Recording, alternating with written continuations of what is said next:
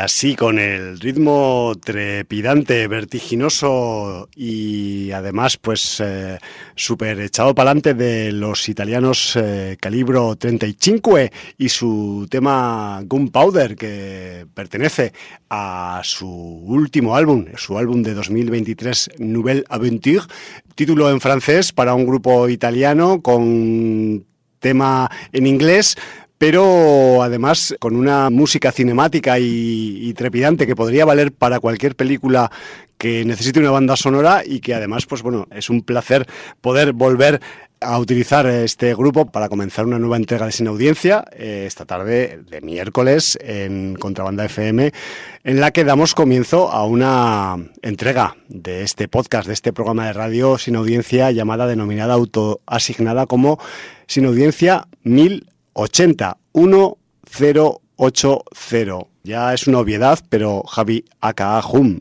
yo mismo en el micro de control y en el micro 4, pero en la posición 2. Tenemos algunas veces bailes de micrófonos en este estudio. Tengo al imprescindiblemente imprescindible Jordi sin ningún tipo de AKA. Buenas tardes, Jordi. Pues muy buenas tardes. La pues no, no, te iba a decir que sí, que aquí el cambalache. Sí, a veces ocurre en esta casa. Somos micrófonos y cables. Y somos, somos multifuncionales y a veces los micros se usan también fuera del estudio. Eh, te quería comentar una pequeña anécdota con Calibro 35, eh, Jordi, y es que hace escasas 24 horas yo estaba viendo a esta banda eh, son, es como una especie de ironía del espacio-tiempo, ¿no? A eh, escasos 100, 150 metros del lugar físico en el que nos encontramos actualmente, es decir, en la Sala Paralel 62, que es el lugar en el que hace algunas décadas tenía su ubicación una famosa discoteca de Barcelona, ¿no? 54. Esa mismo. Pues fíjate tú, o sea, 24 mm, horas casi después, yo estoy poniendo un tema de ese grupo que estuve viendo ayer en directo por la radio y además en una ubicación casi, casi en el mismo sitio prácticamente. igual no lo has puesto y es un reflejo sonoro del concierto. Yo que sé, esta la tocaron realmente porque es una de las cañeras que tienen y además, como os he dicho en el, en el comienzo del programa, pues Calibro 35, aparte de ser una filia musical mía que tengo desde que los empecé a conocer hace unos años, siempre intento eh, ir a verlos en directo porque sé que son un valor seguro y ya es como la segunda o tercera vez que los veo, pero claro, comparado el cambio de ubicación que en alguna otra vez pues les había visto en algún garito del Gothic, tipo Marula Café, que son sitios donde hay limitador de sonido, en el que hay pues igual restricciones técnicas que no ayudan mucho para disfrutar de un directo. Y claro, ayer con el sonido de la sala para el 62 eh, en pleno efecto y además en un espacio amplio y tal, tipo teatro, pues los calibros realmente, o sea, flipantes. En fin, yo, quien no conozca el grupo, se lo recomiendo, se lo re recomiendo. Y ya para abarcar todos los públicos, que no, quien no sea biojuno como, como, nosotros y ubique Estudio 54 y lo de Paralel 62 le suene muy nuevo, Exacto. decir que era la sala Barts eh, Hace un par de años. En los últimos años ha sido la sala Barts. Antes de la pandemia, digamos. Y bueno, es la, espacio conocido anteriormente como Salabars, un poco como Prince. Exacto, sí, y además ahora, pues para Santa 2, pues eh, además eh, tiene una, un tipo de gestión cooperativa y, digamos que pues que es una sala que desde aquí recomendamos por su variedad y eclecticismo en cuanto a propuestas, porque de hecho hasta se hacen podcasts en directo de esos podcasts mediáticos que hay por ahí por el mundo mundial. Y, además, pues eso, pues eh, programaciones musicales muy sugerentes y variadas. Muy bien, pues vamos rápidamente con la interacción que hemos tenido con la sin audiencia, porque aunque no lo parezca, esta ha sido una semana complicada. Ahora veréis por qué, porque lo desvelan los propios mensajes en el libro de visitas. Vamos ahí. Nos dice Carlos, buenas, ¿han pasado cosas raras con la web o era solamente a mí? No funcionaba y si buscabas enlaces a los programas antiguos salían páginas en chino vendiendo ropa. What the fuck? What the fuck? Pues eh, efectivamente, nos hackearon la página web. Tenemos amigos hackers que nos quieren mucho. y, y el dominio sinaudiencia.com salía la página en blanco con unos 7-8 caracteres que parecían eh, que hubieran cogido la tabla ASCII y hubieran puesto tres o cuatro números random para que saliera cualquier carácter. Pero si buscabas páginas de programas antiguos, pues lo que tenías eran mm, piezas textiles chinas con caracteres en chino, no sé si vendiéndolas o publicitándolas o vete a saber qué. Qué fuerte. Bueno, una cosa muy rara. Por suerte tenemos nuestro ángel de la guarda, que es Sote, que además de oyente del programa, pues se encarga de darnos el hosting y el mantenimiento del blog, de la web, y con su copia de seguridad nos lo pudo recuperar y su arduo trabajo, también hemos de decir, nos lo pudo recuperar. Pero antes de pasar, porque dejó Sote luego un mensaje, eh, con el mensaje de Sote, Carlos nos complementa diciéndonos, y ya en lo que nos ocupa, decir que me he visto cuando acecha la maldad, y he flipado mucho. ¡Qué barbaridad! Es verdad que al principio cuesta un poco entender a los personajes, pero en nada te acostumbras y tiene cuatro o cinco escenas brutales. Espero ponerme en breve con la película anterior del director, la de Aterrados, a ver qué tal. Saludos. Pues saludos también para ti, Carlos. Ese Carlos ahí. Y luego Sote nos dice We are back to life, brothers and sisters. Pues fue gracias a él que sí, sí volvimos a la vida. Si estamos vivos es gracias a él y además le tenemos mucho que agradecer. Sote, cuando quieras te pagamos una cena, ya lo sabes, tío. Sí, bueno, tendremos que ir nosotros allí o tendrás que venir tú a Barcelona, pero bueno. Es lo de menos. Ya lo, ya lo apañaremos. Y luego Chemis que nos dice, sin las tardes, vista de Abuelicer 3, con Delsen Washington jubileta, pero que siempre está bien. Aquí cambian de ambiente y se lo llevan a Italia, donde hace una especie de mezcla del estilo de la serie Gomorra, metiendo de por medio a la mafia italiana. Y del padre al hijo. The Creator de Gareth Edwards, con un John David Washington que no tiene el carisma del padre y una película que a pesar del buen hacer en la producción con mucho dinero, tiene algo en el guion que no termina de hacerla una gran película.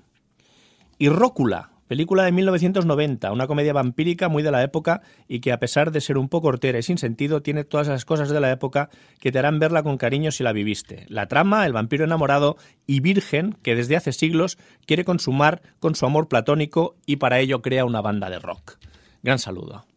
¿Tú esta la tienes controlada? Yo la tengo controlada, la vi en su día, era muy mediocre. Era la, época de Mordiscos Peligrosos, BAM, todas estas comedias.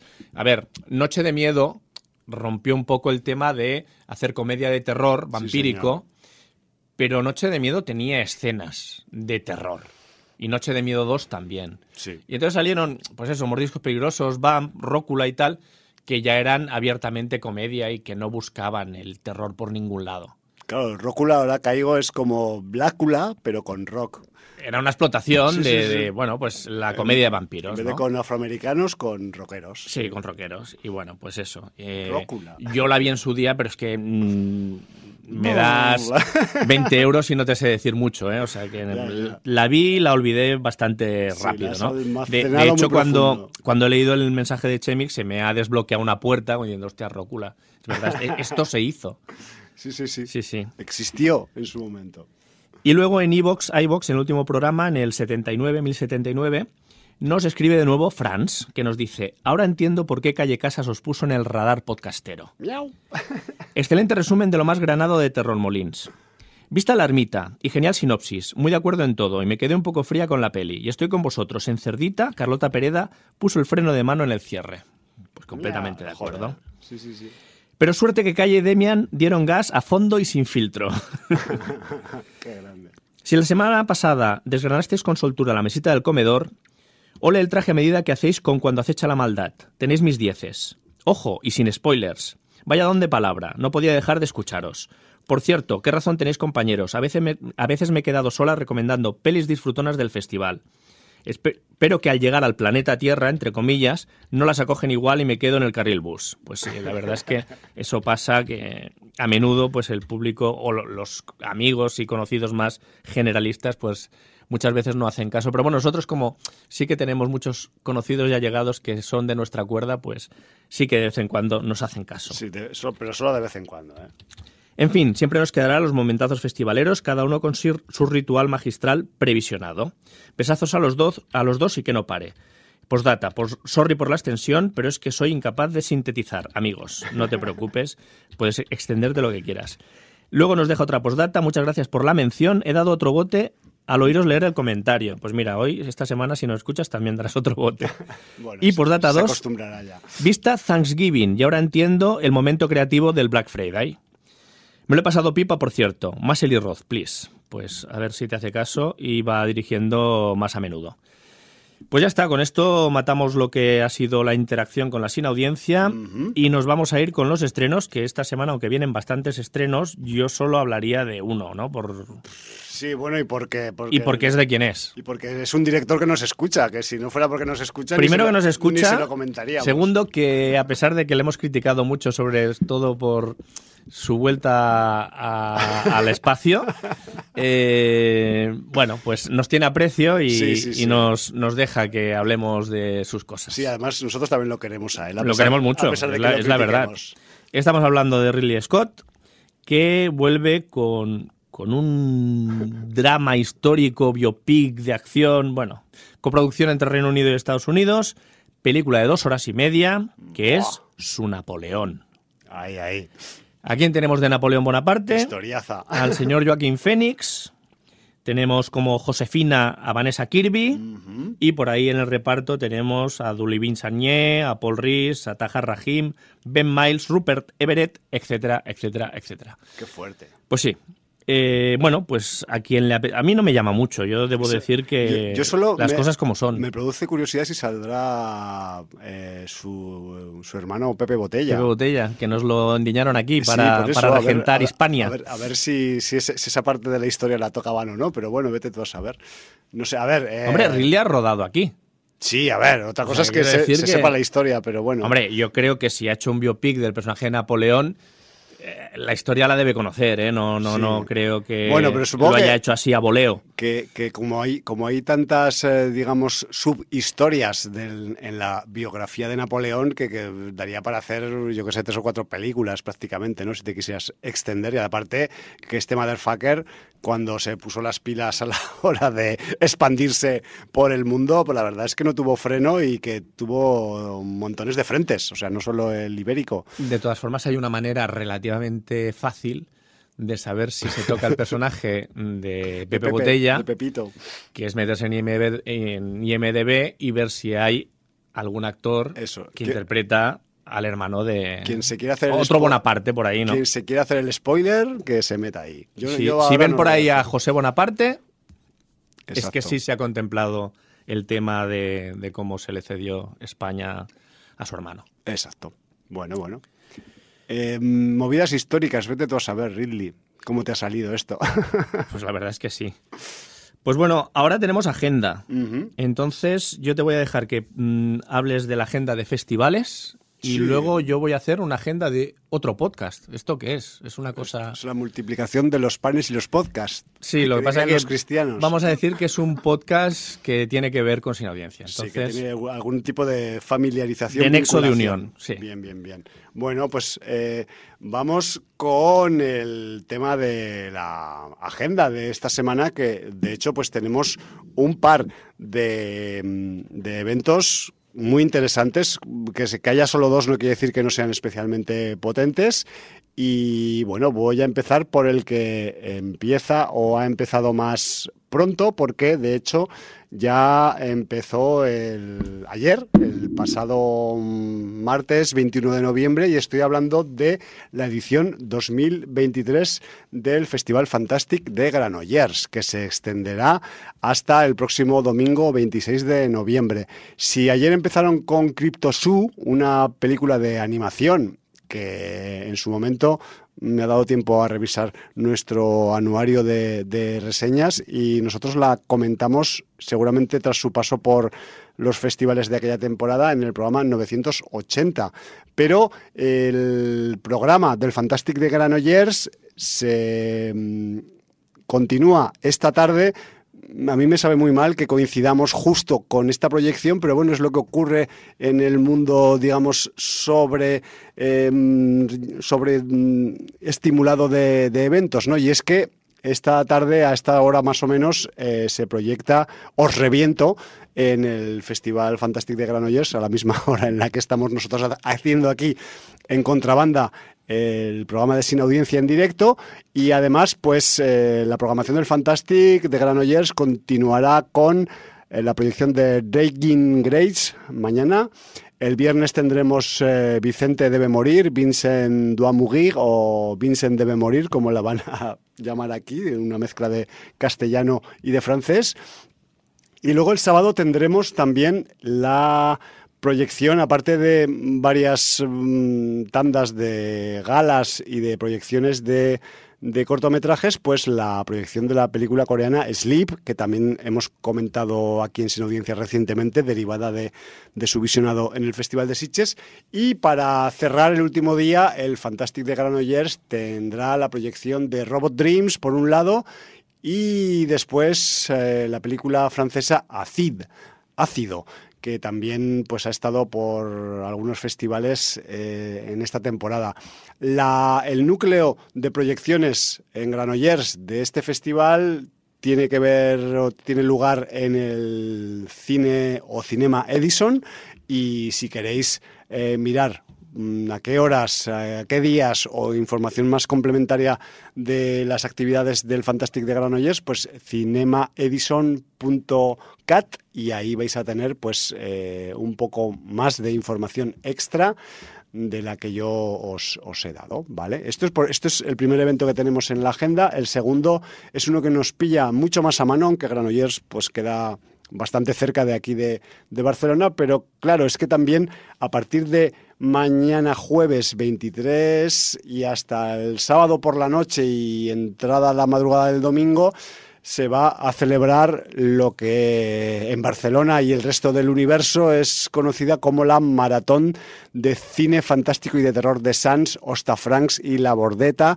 más resumidamente la Maratón de Cocheras de toda la vida, que en este año 2023 se, se suma a la edición número 35, 35 ediciones ya de la maratón y, además pues ya sabéis, como es habitual en este evento, que aunque la palma y la fama se la lleva la maratón, digamos, del sábado, tenemos concursos eh, y panorámicas de cortometrajes a lo largo de los días anteriores. Este año tampoco se extienden demasiado entre semana, simplemente pues empiezan el jueves eh, con, además, en el auditorio de, Cocheras de Sans, aquí cerquita en, la cerca de la Plaza de Sans, Metro Plaza de Sans, o sea, supercéntrico en, en Barcelona, pues con, repito, con, la programación del jueves, eh, a partir de las siete y media hay una, hay un espectáculo inaugural de Impro Terror Sans a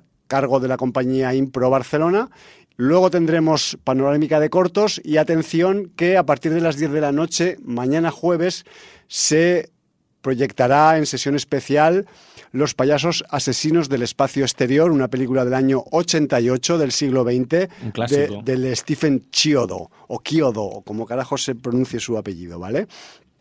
Esto por el lado del jueves. El viernes 24 de noviembre tendremos eh, primero el un montón de finalistas en el ámbito de los, eh, de los concursos de cortometrajes. Primero tendremos finalistas al mejor corto de animación, después finalistas al mejor eh, corto corto, después se dará el premio al mejor corto en catalá, después el premio al mejor corto que es el premio Pera García Plensa, después el premio especial Alice Guy y para acabar, a partir de la una de la madrugada del viernes, cuando ya estamos metidos ya en el horario del sábado prácticamente, pues eh, el premio especial Chicha Cutre, Emily Moya, y que cerrará un poco pues eh, esa mm, tarde-noche de cortometrajismo que empezará pues a las 8 de la tarde y que acabará seguramente pues cerquita de las 2 de la madrugada.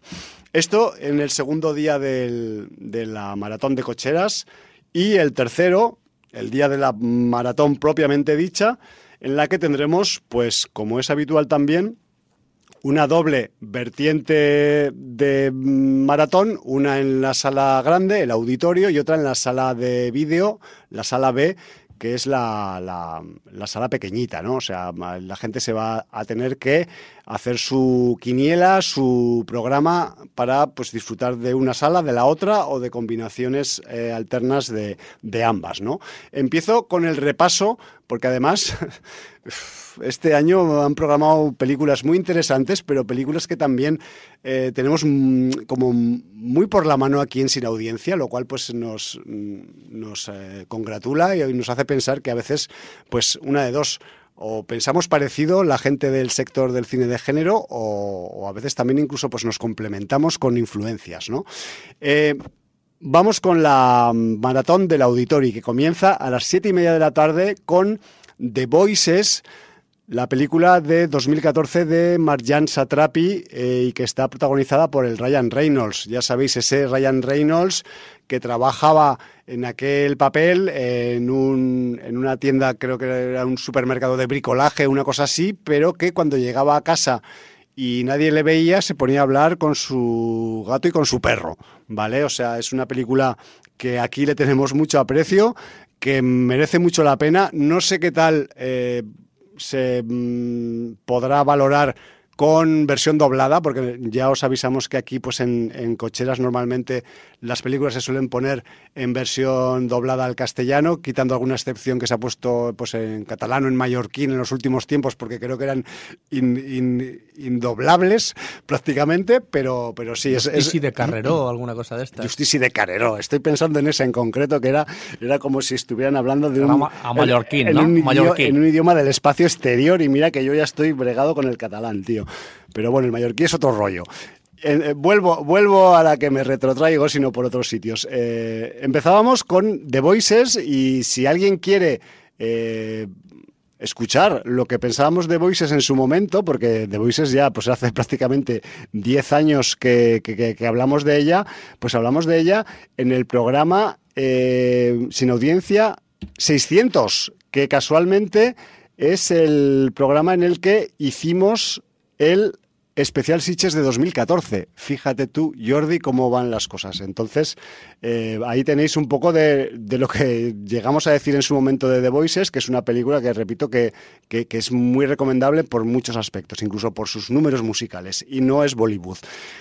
En segundo lugar, en la maratón del auditorio de cocheras a las 9 y 25, un éxito worldwide del cine de terror llamado Terrifier 2, que se podrá ver de nuevo en pantalla grande, supongo que esta vez doblado también.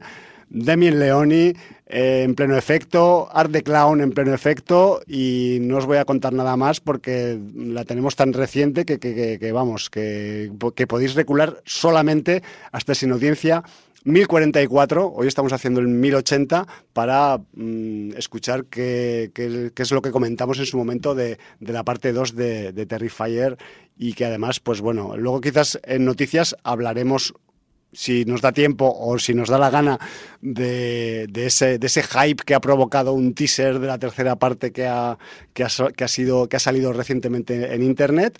Pero no nos vayamos de tema de nuevo. Seguimos con la programación de, la maratón del auditorio de cocheras a las 11 y 55, antes, cinco minutos antes de la medianoche de la hora de las brujas. No sé cómo decir esto. Brácula dos puntos con Demor 2. AKA, pues las aventuras de Chiquito de la Calzada, esta vez en modo vampirístico, dirigida por Álvaro Sáenz de Heredia en 1997 y que mm, así a priori pues es un título que quizás por su catadura debería ir en la sala B, en la maratón de la sala pequeña, pero bueno, que sepáis que se va a proyectar en la grande. De esta, no sé si hará falta poner subtítulos también, porque seguro que la ponen doblada y, no sé si se entenderá todo bien o no, pero bueno, eh, una experiencia de, terror cósmico acompañado de vampiros y de, y de chiquito de la calzada.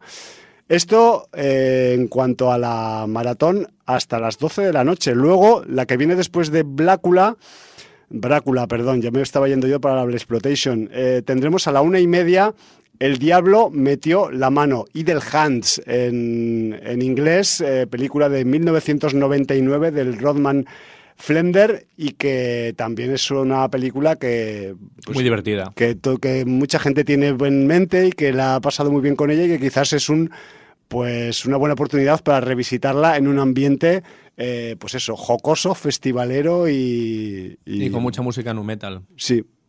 Ahí, pues bueno, que sepáis que, hay, que hay, una oportunidad nueva de, de, poder disfrutar del Diablo metió la mano en, en, la en la penúltima película que se proyectará en la maratón de la sala grande de cocheras. Y para acabar, la maratón grande, aunque era la pequeña, a las 3 y 10, eh, una película de 2023, un estrenazo que se hace llamar Balas y Katanas de Nacho Serapio o Sarapio, perdóname, Nacho, y que, que además pues es una película que se ha podido ver en algún festival por ahí de forma esquinada, no en muchos, y que pues es una de esas que tampoco necesita ser doblada y que, y que pues quizás pues mm, uno de los lugares más apropiados para verla, igual que Justice y de Carrero, pues pueda ser eh, la maratón de cocheras de Sans. Esto por lo, lo que da de sí la, la, maratón del auditorio. Dime, Jordi, por favor. No, no, no, te digo que interrúmpeme todo el rato. Nada, que sala grande y, y lo único que me ha hecho gracia cuando he entrado en la sala de vídeo, la sala B. Sí. Recordemos eh, homenaje a Nacho Fiol, que llevó la programación de la sala B durante muchísimos años. Luego hubo un, bueno, una falta de entendimiento que hizo que o un cambio, un cambio se de cambiara quién eh, hacía la programación de dicha sala.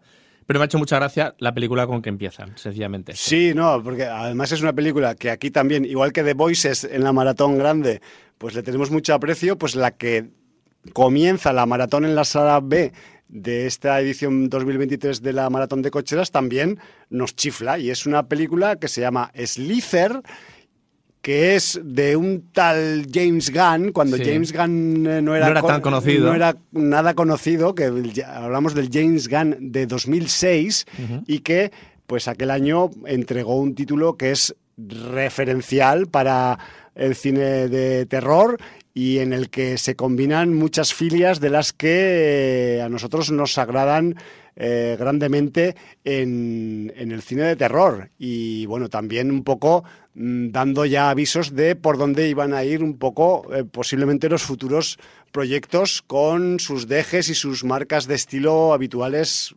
en el cine de James Gunn. ¿no? en este caso, nosotros comentamos la película relativamente recientemente en el programa 945 y bueno, pues eh, unos años después de nuestro comentario en el programa, pues resulta que la programan en, en cocheras. Bien, bien por la programación de cocheras que eh, pues programan películas en la sala grande que podrían estar en la sala pequeña y películas que programan en la sala pequeña que podrían estar en la sala grande tan ricamente. Yo hubiera hecho algún cambio, ya te lo digo eh, también. Sí, bueno, yo qué sé, yo creo que es que intentan igual pues eh, balancear los contenidos y, y hacer que las dos eh, maratones simultáneas sean igualmente atractivas y que la gente tenga que joderse viva para elegir qué películas querer ver en cada momento, ¿no? Porque evidentemente Slither coincidirá con el pase de The Voices en la sala grande y la gente deberá tirar una moneda al aire y decidir cuál de las dos ver, ¿no? Cuando posiblemente sean las dos películas más interesantes mm, con diferencia de todas las programadas en, en la en, las dos maratones. Bueno, continuamos con la segunda película de la sala B de la maratón de cocheras a las 9 y 10. Tremors. Temblores del Ron Underwood del año 2006 y además también pues otra que nosotros hemos eh, comentado relativamente recientemente en, el programa. Y en el programa homenaje a Fred Ward. Exacto, que fue en el Sin Audiencia 1008. O sea, hoy está, hacemos el 1080, pues eh, cambiamos el, un 0 por un 8. 72 programas nos contemplan. Ahí está, tal cual. Parece que lo hicimos el otro día, ¿eh, Majo? Pero bueno, así. así bueno, pues era en julio del 22, ¿eh? Así, vamos, vamos a tope. Bueno, continuamos con, con, esta interesante programación de la maratón pequeña de la sala B de cocheras para este fin de. A las 11 de la noche viene la película sorpresa, pero con el comentario que han dejado en la web, eh, hay poco lugar para la sorpresa.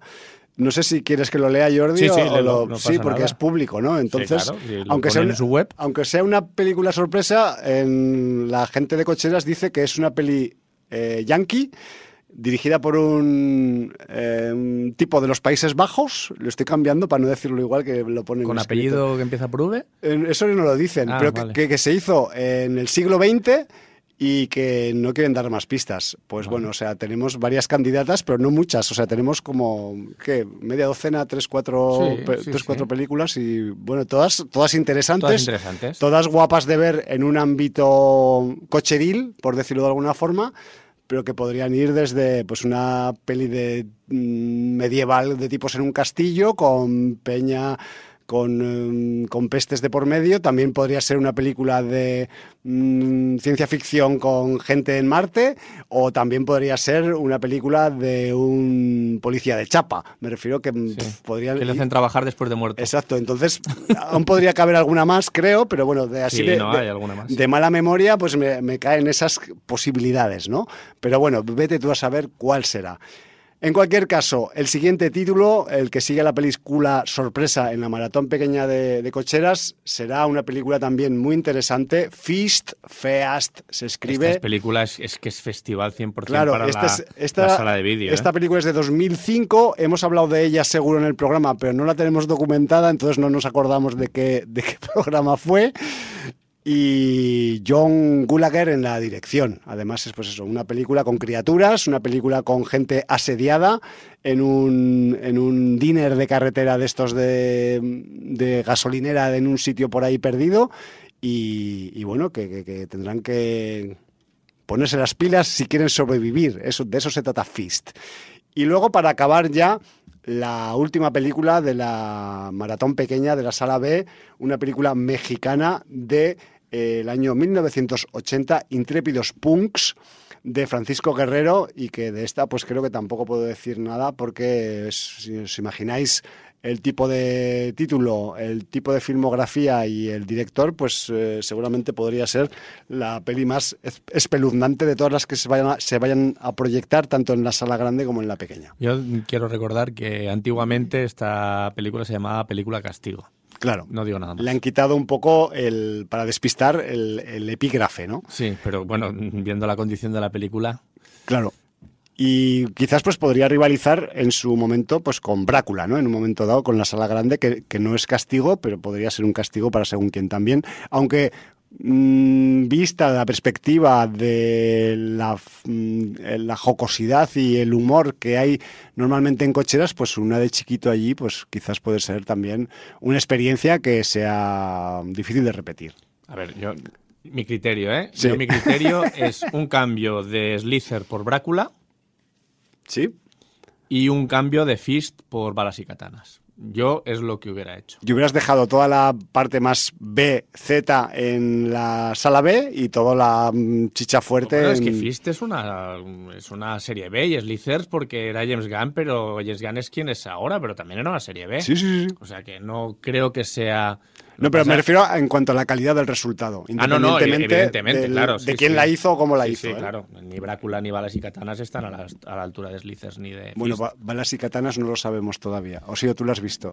No, no, no la he visto, pero tengo inputs. vale, vale. Yo le doy el beneficio de la dudísima. Tengo inputs y además tengo inputs de gente que entró en la comparación entre balas y katanas y os reviento. Vale. Y, y la ganadora por KO Yo me lo imagino. no fue balas y katanas. Este está en Granollers ahora mismo. Vale, Correcto. Vale, vale, vale. ¿Vale? Entonces, mm, son gente de la que más o menos me fío de su, de su criterio. Muy bien, pues eh, me alegra que me hagas estas puntualizaciones porque también así pues nos podemos un poco eh, pues eh, hacer eco de las de las cosas que nos pueden ocurrir cuando vayamos a ver a estas películas a la maratón de cocheras. También he de decir que el viernes, a partir de las 6 de la tarde, habrá un pasaje del terror con diferentes horarios de pase allí en las mismas instalaciones de, de- del, del auditorio y de las cocheras de Sans en general. Y que si alguien se lo quiere currar y se lo quiere, pues estos, estos, estos escapistas que se hacen estas cosas teatralizadas y tal y tal, pues igual les interesa también Me meterse que un el pasaje del pasaje. terror y el escape room son cosas diferentes. Ya, ¿eh? pero tienen un, poco, tienen un poco que ver también. No, porque sé. si no Ya. estás encerrado en un sitio y tienes que escapar, no es un escape room. Solo, solo pasas de largo, ¿no? Correcto. Es como un pasaje que Solo pasas, deambulas. Solo pasas de largo Deambulas y, ya te aterras o no te aterras. Vale, sí, o, o algo parecido. Bueno, es que es, es- es como mi ignorancia al respecto, ¿eh? o sea, no os penséis que, que- que quiera meterme yo con, con- con ello.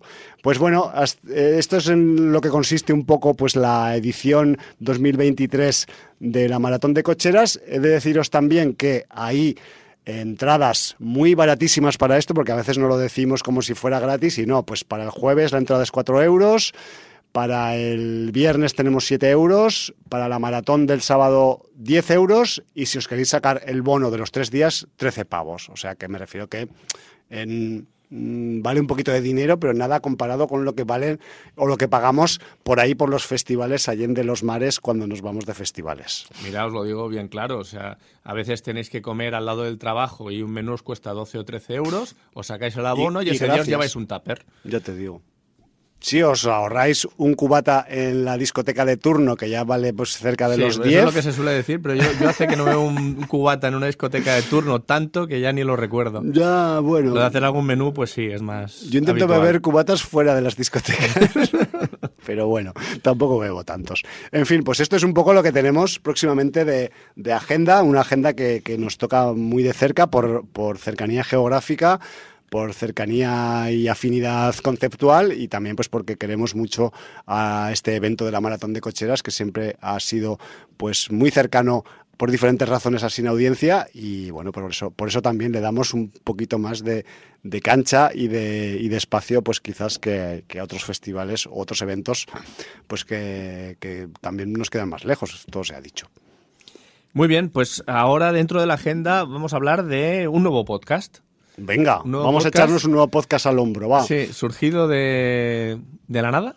no se sabe. Sí, es que la vida nació de la nada, salió de un charco de barro. ¿De dónde pues salió la vida? ¿De dónde salieron aquí sí que sale de algún sitio, porque eh, la gente fiel a Sin Audiencia sabrá que Fernando ha sido miembro fundador de Sin Audiencia. Hablamos de, Fernando Pérez. Fernando Pérez, uno, Fernando Pérez Loyola, uno de los integrantes primigenios de Sin Audiencia y que estuvo... De, los padres fundadores, ¿no? Sí, y que estuvo eh, pues eh, compartiendo programa durante muchos años con, nosotros y que, bueno, pues un día decidió que, ya eh, se había cansado de alguna manera de de la radio, prefería hacer otras cosas, simplemente no tenía tiempo, bueno, pues... Mm, razones varias. Razones varias.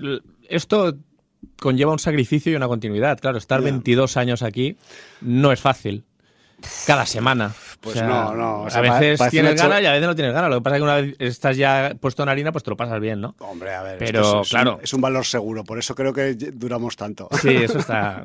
Nosotros ya somos una pareja, de hecho, pero desde hace muchos años. Ya te digo.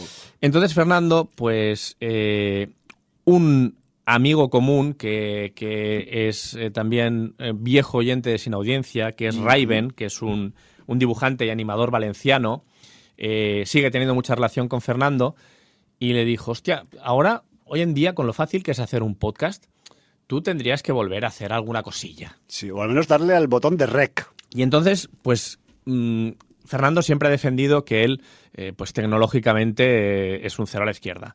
Y entonces Raven le dijo, pero si esto no es complicado, yo te abro una cuenta en Evox y te lo pongo de manera que tú solamente tengas con el móvil que meterte en una habitación más o menos silenciosa, darle al botón de grabar y ya verás que cuando acabas de grabar y acabas de hacer el podcast, le das al botón de subir y se sube automáticamente. No has de hacer nada.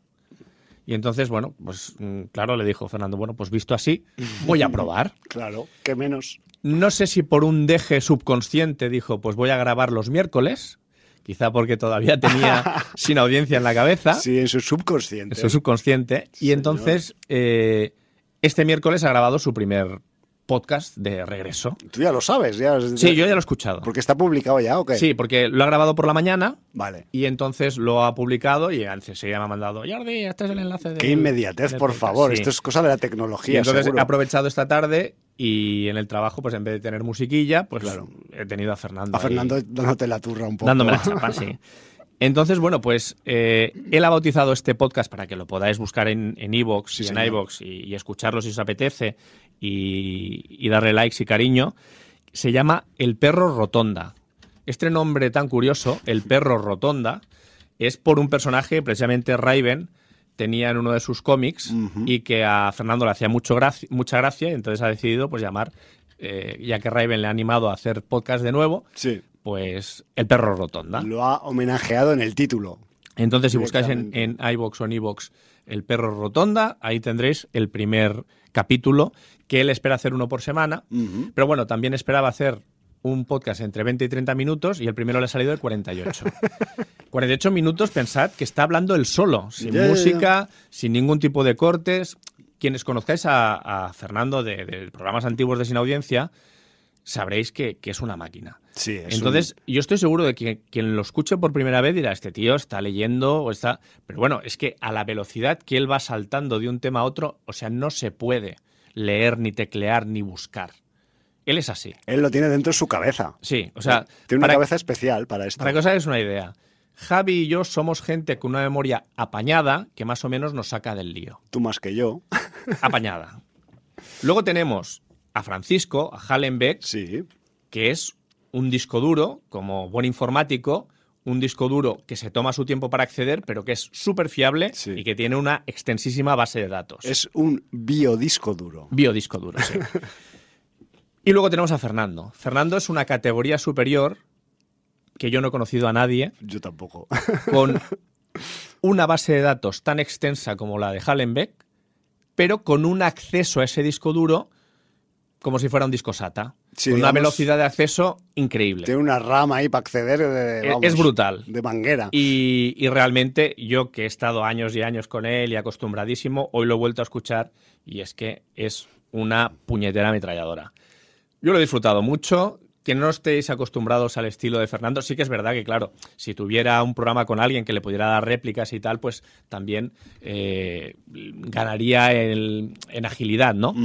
Pero para ser un programa que le ha salido 48 minutos y que no tenía réplica de nadie y no para de hablar, de hecho, ha tenido que interrumpir un momento el programa, que solo es un único parón porque le llaman por teléfono. para beber agua. No, le llaman por teléfono, se oyen los timbrazos, para y vuelve a seguir otro rato. Ya ves. Se despide como seis veces desde el minuto 30 hasta 48. eh, porque me tengo que ir, voy a acabar y tal. Y bueno, y cuenta anécdotas. Tiene una anécdota muy curiosa sobre lo que el, por qué se tenía que ir esta tarde a un sitio. Vale. Y yo creo que merece la pena que lo escuchéis porque es una cosa relacionada con el autor de las portadas del mítico, el mítico cómic de Vampirella. ¡Hola! Y bueno, es un programa muy interesante. Os va a hacer un montón de recomendaciones que mm, serán de, todos los tipos, eh, literarias, de cómics, de series, de películas, saltará de una cosa a otra. Bueno, mm, os dejará quien no está acostumbrado os va a dejar agotados o agotadas, ya os lo digo. Pero merece mucho la pena y yo me alegro mucho de recuperar a Fernando porque eh, que de vez en cuando comparta sus conocimientos es una cosa que yo creo que, es importante. Y como sorpresa, os diré que a lo mejor, quizás eh, en un futuro próximo, pues podamos tenerlo en alguno de los micrófonos de contrabanda. Pues sería todo un placer porque además él todavía no ha venido a las nuevas instalaciones. No, de, hecho me preguntó, ¿seguís en Plaza Real? Y digo, hombre, pues como que no, ¿eh? Igual, igual encuentras unos fantasmas o unas, unas figuras que se parecen a las nuestras, ¿no? Allí. Eh, o sea, auténtico placer al escuchar esta, esta noticia, esta novedad. Eh, yo solo me acuerdo de, o sea, me acuerdo de muchas cosas de Fernando, pero tengo marcada especialmente la experiencia de que como yo soy el que mm, habitualmente se encarga de hacer los textos de los contenidos de los sin audiencias cada semana. Este, cuando venía Fernando. Cuando venía Fernando dices, ¿por dónde empiezo? No, ¿por dónde pincho? ¿Por dónde corto? ¿Cuál dejo y cuál dejo pasar? Porque claro, mm, al final acabas o acababas teniendo que poner un límite mínimo de tiempo para mm, citar un contenido para, para diferenciarlo del, resto de referencias que podían aparecer en la conversación con él.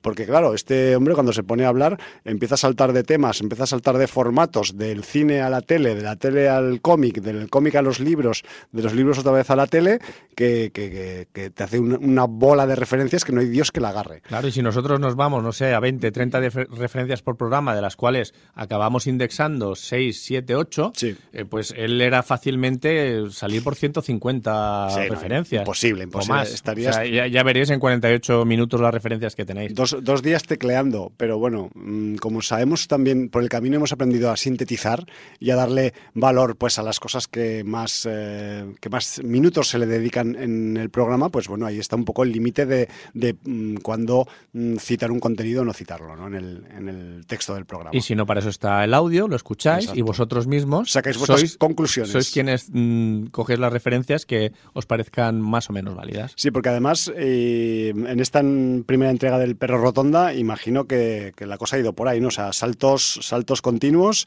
y no solo cine, No te lo puedes ni imaginar. Sino con lo que hablas ya del tema novelístico, pues Habla de, de bolsilibros, porque ha habido un nuevo auge de los bolsilibros, habla de cómics, de portadistas, habla de películas, de actores, de actrices, va saltando de una cosa a otro, de películas con casas eh, poseídas. Mm, mira, eh, interesante. Muchos temas y, bueno, pues eh, como siempre yo creo que vale la pena escucharle y os animo a eso. El perro rotonda, Vox. Bueno, yo solo, Fernando, te deseo que hagas muchas entregas de este podcast y ya está. Y que ya y que nos veremos pronto las caras por aquí. Eso también te lo digo, bebé. bueno. Dicho esto, Habrá que empezar con contenidos, ¿no? Sí, igual podemos comentar alguna peli o qué, o algo. Algo habrá o no, si queréis decimos noticias o hablamos de series en vez de películas o yo qué sé. Yo, a ver, vamos a empezar con una película que vimos los dos. Venga, va. En lugares diferentes, pero esta temporada de festivales de otoño. Qué bonito suena, ¿eh? Temporada de festivales de otoño. Sí, es como que somos como una, una especie de orbe lleno de festivales y vamos saltando de uno a otro así y, no, y nunca tenemos que acabar viendo ninguna peli ni comercial, ni de hablar, porque solo tenemos contenidos de género. alguna de hablar ha caído, ¿eh? pero bueno. ya, porque nos la han colado también. Que ¿Eh, señor Ángel Sala? Que son muy puerquis. Una distopía alimentaria. alimentaria. Esa, esa. o gastronómica, como lo queréis llamar. Bueno, estos son también las experiencias de los festivales, Jordi, de llevarte sin sabores alguna vez. Pues vamos a hablar de una película de bichos. Ah, vale, venga, va. ¿Vale? Y luego pues tenemos algo de cine oriental y alguna cosita más. Sí, de todo. De hecho, podemos hablar de casi cualquier cosa porque con la cosecha que llevamos esta temporada tenemos de todo. Tenemos, tenemos espárragos, melocotones y patatas, tenemos de todo. Pues tenemos una película que ha estado en los tres grandes festivales de terror del otoño, que además, eh, si no me equivoco, en Donostia fue la, inaugural, sí, señor. la película inaugural, y estamos hablando de Bergman, Bermín la Plaga, en el título que han traducido en castellano, película francesa. Que tendrá distribución española próximamente. Sí, sí, yo me alegro porque es una película que, bueno, a ver, aquí mm, si veis el póster y veis que es Bermín la Plaga mm, y que es una película de bichos, es muy, muy difícil hablar de la película si no se dice que esos bichos son arañas. ¿vale? Bueno, y aparte porque si traducís la palabra del francés, pues igual también, también os, la palabra, unas, pistas. Pues ya, ya os lo dice, ¿no? O sea que no, no es spoiler si ya te lo dice el título. Eh, arañas, pues eso es la, la película que ha dado más impresión a mucha gente en estos festivales, porque yo creo que ha habido bastante consenso con que ha sido una de esas películas que te hacían moverte incómodo en la butaca del cine. Por si acaso. Que de vez en cuando te rascabas o te buscabas cositas por el cuello. Sí, porque a veces las, etiquetas de la ropa te empiezan a hacer cuscurrillas por aquí, por la columna, y dices, mierda, ya está. Y yo creo que alguien la definió de manera muy acertada como un cruce entre aracnofobia y Attack the Block. Y un poco la orde también. Un poquito. Porque, Por la ubicación, más que nada. Bueno, como, como Attack de Block. Attack de Block también. Que la ubicación es, un, es, un, block. bloque. Entonces, bueno, mm, pues eh, realmente aquí lo que tenemos es un edificio eh, que es un edificio del extra radio donde vive gente, bueno, convive gente eh, que está en bandas, convive gente que trafica con cosas. Gente variopinta de una banlieue francófona, ¿no? Sí, el edificio es muy curioso y muy chulo, la verdad, que además mm, yo no sé si ese edificio realmente eh, yo supongo que existe, porque las tomas de imagen que hay yo creo son reales. A ver, eh, pensar también que Bermen, aunque está muy bien facturada, es una película que tiene un presupuesto ajustado. Que no creo que hayan, eh, digamos, utilizado efectos de recreación digital para, quizás para algún efecto que de las cosas de las criaturas sí, de las que ocurren en el edificio por dentro y quizás pues en la parte de fuera en la parte del final también, pero que, que realmente parece ser que ese edificio existe. Existe y además es muy curioso, eh, arquitectónicamente, ¿vale? Tal cual. Entonces es un edificio que además de vivir muchísimas familias, pues también tiene unos trasteros en el propio edificio, donde la gente guarda cosas y tal. Bueno, pues dentro de, esa gente tenemos un chaval que está intentando salir de, de las típicas fuentes de ingresos que pueden tener los jóvenes franceses, como puede ser pues mm, meterse a camellos, o, y entonces él se ha dedicado... O, trabajar en el McDonald's. O, trabajar en el McDonald's. está hablando de fuentes de ingresos más ilegales, ¿vale? Sí, sí, bueno, si encuentras una legal, aunque sea la del McDonald's... Esa debería considerarse ilegal también. Pero por parte del empresario, no por parte de, no por los trabajador. No por los currantes, sí que es verdad. Eh, y entonces, bueno, ha dado un salto dentro de la ilegalidad a un mercado menos ilegal a nivel punible o sancionable por la ley, que es las bambas. Sí, el Wallapop de las bambas, ¿no? Eh, coger y en estas, cuando salen estas jerseys de Adidas, estas campañas que salen bambas súper exclusivas que normalmente van por sorteo y esta gente se espabila para conseguir muchas eh, unidades gracias a estos sorteos y tal, y luego revenderlas, pues a un precio muy superior por la ley de la oferta y la demanda, ¿no? Esta gilipollez que nos han inculcado y, que, y en la que caemos como, así es, tío. como capitalistas de mierda. Bueno, pues eh, resulta que se dedica a eso, aunque hay vecinos del edificio que piensan que trapichea con drogas, etcétera, etcétera. Bueno, pues este chico que se llama Caleb. Sí, señor. Eh, vive con su hermana y tiene además pues un montón de amigos y conocidos en el edificio y aparte pues gente que no lo traga.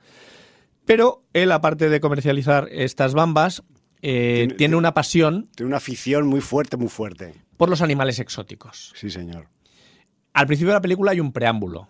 Hay un prólogo muy chulo. Y ese prólogo te explica todo lo que tienes que saber sobre cierto animal exótico, ya podemos decir que es una araña, ya que lo dice el título de la película, que te explican cómo las cazan para luego exportarlas. Y realmente este tipo de arañas, pues si son más o menos inofensivas, si se pueden criar en cautividad, etcétera, etcétera. Sí, bueno, pues como las plantas. Más sí, esta es una información que recibes en los cinco primeros minutos de película. Bueno, pues realmente él consigue uno de estos ejemplares. Y a partir de aquí yo no contaría nada más. No, porque simplemente hay que dejar que los cursos del albedrío y los acontecimientos... Que la naturaleza siga su curso. Vayan. Y que la policía y el gobierno siga el suyo, porque son muy cabrones. Claro, claro, estamos hablando de Francia. Bueno, me parece que en cualquier parte del mundo. En este caso. Eh, este, bueno, en este caso. La gendarmerie. Pues sí, la gendarmerie muy cabrona. Bueno, pues la, la película realmente da lo que promete.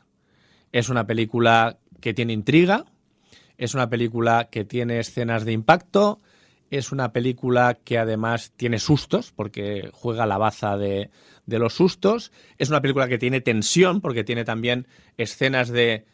Angustia. De angustia, de, realmente poner a la espectadora en el lugar de los protagonistas y decir, ¿qué haría yo en esta situación? ¿Por dónde narices voy a salir yo aquí si no hay salida por ningún lado? Claro, mm, pasaría por aquí, no pasaría, eh, intentaría, bueno... Haría un acto de fe muchas no cosas. deberías, pero. Te haces muchas preguntas y además realmente la película logra que te identifiques con los protagonistas porque realmente las pasan tan putas.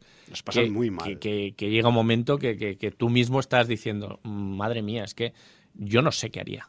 Sí, a ver, Bermen eh, lo que tiene es que te hace ponerte en el mismo sitio que el, que el, pequeño grupo protagonista, varios vecinos del edificio que se tienen que, enfrentar pues a, las situaciones derivadas de los actos del principio de la película y que, que nos van a a mí al menos me hicieron pues eso mm, sumergirme completamente en ese grupo de colegas más o menos bien avenidos porque en el grupo también hay personas circunstanciales que se añaden sin que mm, se hayan elegido a dedo, lo cual también pues da, da mucho juego en las subtramas que tiene la película, pero realmente pues es una película que te tensiona mucho, que, que sí que yo creo que que se puede considerar, pues, eh, aunque tiene mucho suspense y mucha tensión, sí que tiene sus momentos terroríficos, de terror a, no saber qué hacer en el siguiente fotograma, de terror a mm, pensar que, que no va a haber una solución para eso práctica en ningún momento y además, pues con un, a mi parecer, ritmo bastante palante, mm, muy bien compensado con algunos momentos también de humor negro, porque las relaciones humanas dentro del edificio, dentro de la mm, variabilidad humana que hay en el bloque, es la parte en la que quizás el guion pues eh, hace, relucir más un poco los momentos de alivio, ¿no? Cuando, cuando determinados personajes, eh, digamos, eh, que no se pueden ni tragar, tienen que colaborar para hacer algún tipo de avance dentro de la trama. Por poner un ejemplo, pero tenemos muchas más situaciones en las que, digamos, el material humano nos da pues algunos momentos de como de vamos a descansar un poquito hasta la siguiente andanada porque vamos, si no vamos a morir aquí de un infarto, ¿no? Entonces, bueno, eh, la película realmente es una, vamos a decir, pues una cuesta abajo. Uh, ¿Y sin frenos? Desde el principio de la peli, desde el, desde el primer cuarto de hora hasta, hasta el final, y, y realmente, pues eso, en algunos momentos los personajes llegan a mm, tener alguna pequeña, algún pequeño alivio eh, o descanso temporal en su cuesta abajo, pero es momentáneo porque el guion está pensado de tal forma para que eso continúe irremediablemente hacia un lugar y bueno, ese lugar pues es lo, lo, que pasa al final, ¿no? Que me refiero que en ese aspecto pues como, como buena película bien parametrizada, pues está bastante, dentro de su sencillez, está muy bien equilibrada y, joder, que es uno de los eh, títulos que podríamos decir que si ha estado en los tres festivales, digamos, de referencia de la parte norte del estado, pues quizás es por algo, ¿no? Porque realmente, pues ahí, a pesar de que es una película que creo que, el, tipo que la ha hecho es, su primera peli. Sí, tenía solo un corto en Bélgica, bueno, un corto, sí, 30 minutos, y Sebastián Banishek. Exacto, que no lo hemos dicho eh, todavía. Y que, que es el director y, co-guionista junto a Florent Bernard. Realmente, para ser su ópera prima, el tipo se ha destapado como un tipo muy solvente en la dirección. Apunta muy buenas maneras y, además, pues en, un registro en el que, pues quizás eh, podríamos pensar que, que, que, ya está todo dicho o hecho, ¿no? Con el, con el tema de las criaturas de, de un tamaño relativamente pequeño en comparativa con el tipo de criaturas a las que normalmente eh, la gente en, las películas de terror se enfrenta cuando hay un, bicho que no es que no es humano, ¿no? Por decirlo de alguna forma.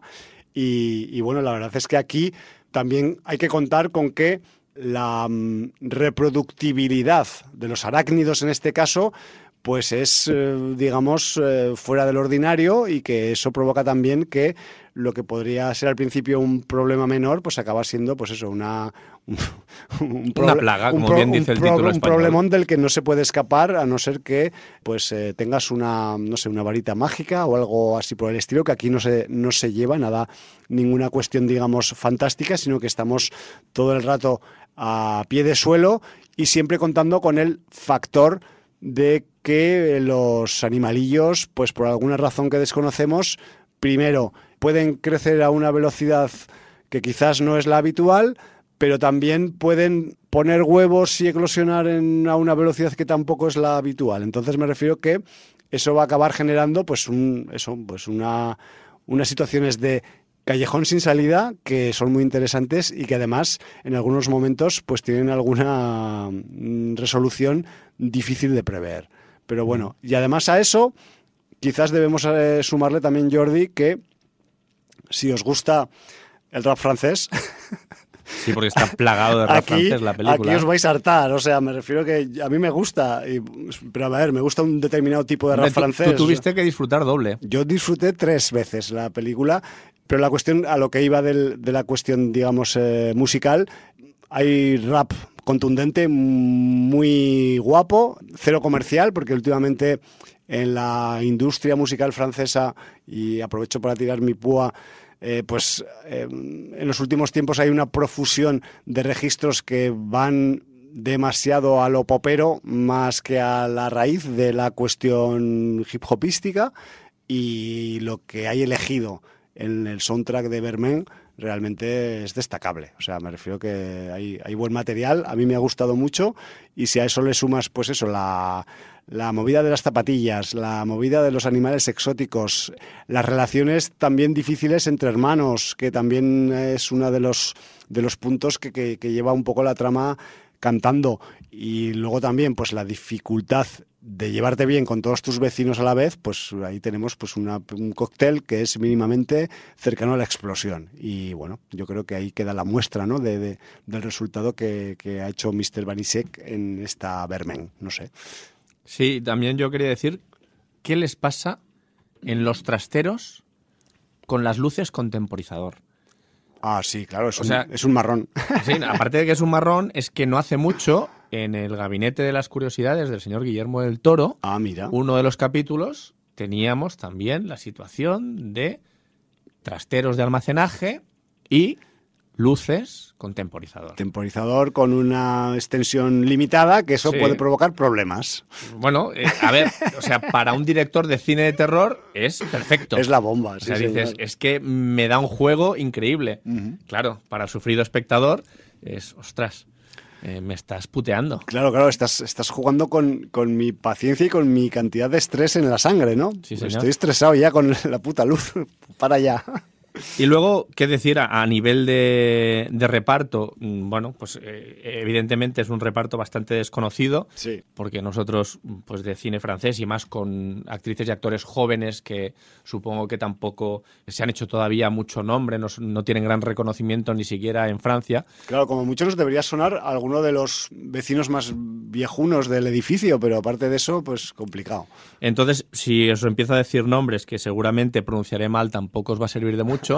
Eh, baste con deciros que están todos funcionales, sí. que están todos bien en sus papeles, que en las escenas dramáticas, en las escenas terroríficas, cumplen perfectamente con su cometido de víctimas, entre comillas. Sí, y, y, bueno, en ese sentido también hay una parte, como bien ha dicho Javi, en que hay lugar al drama, drama familiar, también rencillas con vecinos, mm, todo ese tema pues está perfectamente actuado y, y, el papel actoral se resuelve con solvencia. Sí, de hecho también incluso pues eh, rencillas por estupefacientes también podríamos alguna hay, a la, alguna a la lista, ¿no? También. Sí, sí. Me refiero que, que, es lo que te ofrece Vermen es bastante actual, bastante del ámbito en el que se transcurre la historia y a mí me parece una peli que eso, para ser una primera peli de director, pues que está, que está muy potente. Quizás yo me estaba haciendo también, y hablo por decir alguna cosa que no sea totalmente a favor de, la película,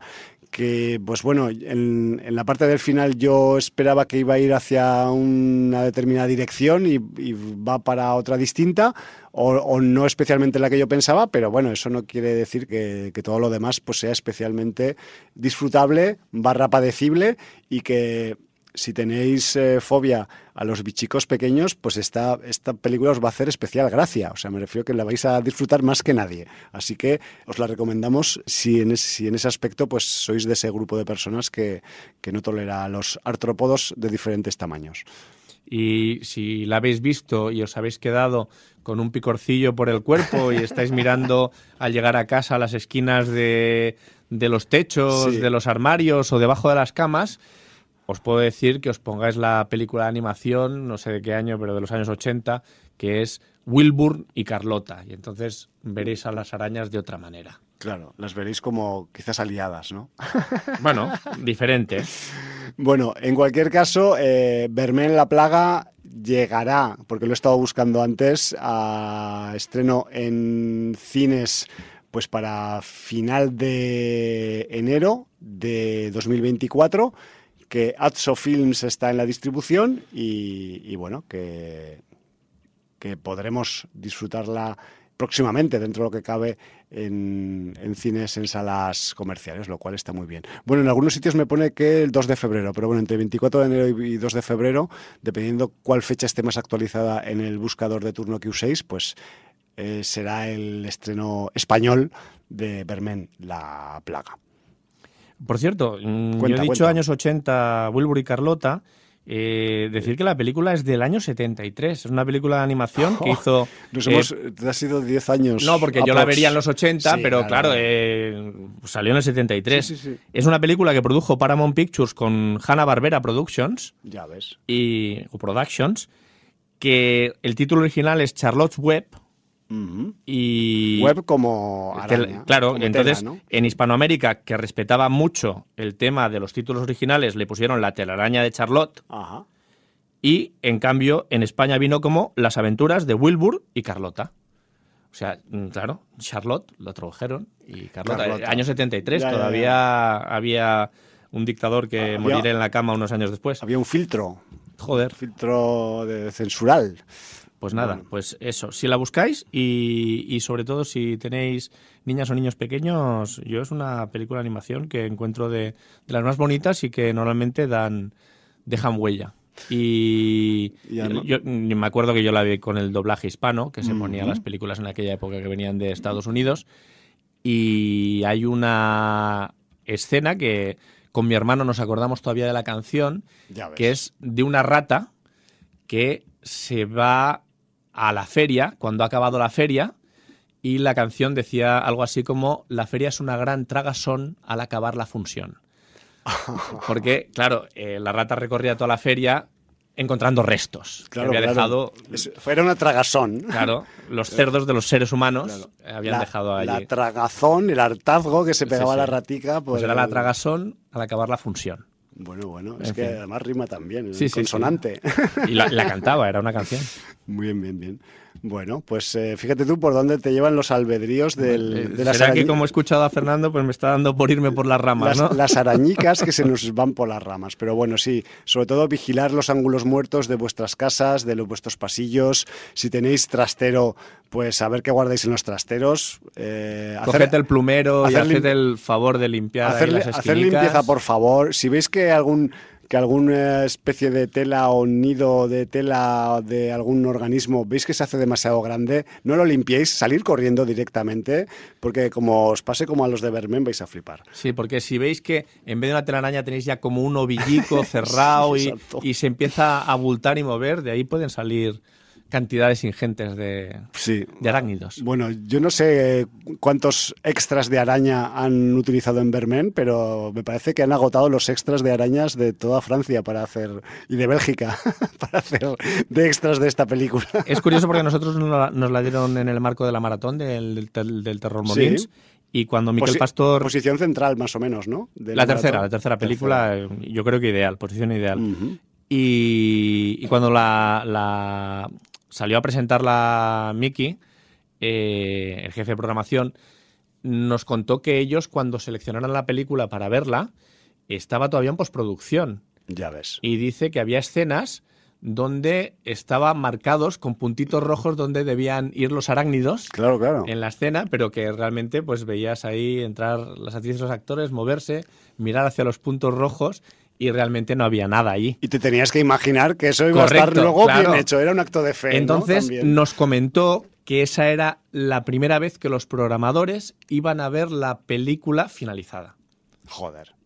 Qué fuerte. Pues bueno. Eh, Para que nos demos cuenta, a veces el trabajo de los programadores de los festivales, que semanas, meses antes tienen que cerrar una programación de muchas películas, y esto vale para Donostia, para Sitges. Igual. Eh, que es un trabajo ingente de ver muchísimas películas y, además, eh, muchas veces imaginarse el resultado final porque ni siquiera lo tienen disponible sí, y cuando han de hacer la selección. Y también, ya que comentas esto, el trabajo del otro lado de esta misma situación, de los eh, productores creativos de efectos especiales, gente que hace la postproducción en las películas, que mm, si no acaba en un determinado deadline, pues esa película quizás no se va a ver en tal o cual festival o va a tener que esperar hacia al año siguiente o va a quedar en la ignominia del tiempo entre dos temporadas de festivales, ¿no? Lo que hablábamos la semana pasada con Moodbrick, que se entregó al festival unos días antes el máster para poder pasarlo en la clausura, porque no, no, estaba ni siquiera montado la semana en que... O sea, el día que empezó el festival de Molins no estaba el máster de la película que iba a ser la clausura. Ya, le estaban preparando después. para el segundo fin de semana. no, no, es curioso, ¿eh? O sea, para que os imaginéis a veces cómo funciona esto. y sobre todo en producciones pequeñas, claro. Sí, y luego también, eh, que, eso también lo debemos decir de vez en cuando porque es importante, aunque parezca que a veces las programaciones de los festivales se parecen, eh, normalmente los festivales suelen cerrar al menos un buen grueso de títulos de los que ofrecen bastante antes de que nadie haya anunciado nada. Me refiero que muchas veces no saben que el otro también ha seleccionado la misma me película. que a veces igual dices, hostia, no, es que aquí se han copiado de no sé qué y como este estado aquí en tal, ahora lo pillan en cual. No, sencillamente escogen lo mejor del año y a veces coincide, pues que claro, tienen gustos parecidos, les gusta el terror, pues cogen lo mismo. O eso, o pues disponibilidad de la película, o también pues la cuestión económica, que también a veces supongo que hay que mirarla también, su viabilidad, etc, etc. Y aparte, además, pues bueno, eh, ya metiéndonos en, según qué proyectos más exclusivos, igual pues eh, determinados títulos igual solo quieren ir a un festival de un país y no quieren repetir en ningún otro festival. Entonces, claro, a ver quién es el guapo que se lleva a ese. El gato al agua. Exacto. Me refiero que, no, que parece todo muy plano desde fuera, todo muy. Nosotros vamos ahí, disfrutamos o, padecemos o lo que nos toque en el visionado, pero detrás hay una hay un mejunje y hay una también una vorágine. Y se podría hacer tranquilamente una película, ¿no? Sobre, sobre lo que se hace con las películas antes de que lleguen a proyectarse. Así que bueno, yo qué sé, comentarios al margen que nos surgen de vez en cuando. Muy bien, ¿nos vamos a una película de cine oriental? Sí, claro. ¿La pones tú o la pongo yo? Tú, tú, ponla tú, porque... Sí, venga, vamos a... yo, luego igual te llevo a un, policlín, no te digo más. Bueno, pues mm, es un policlín puede ser un lugar tan bueno como cualquier otro para hacer terror, ¿por qué no?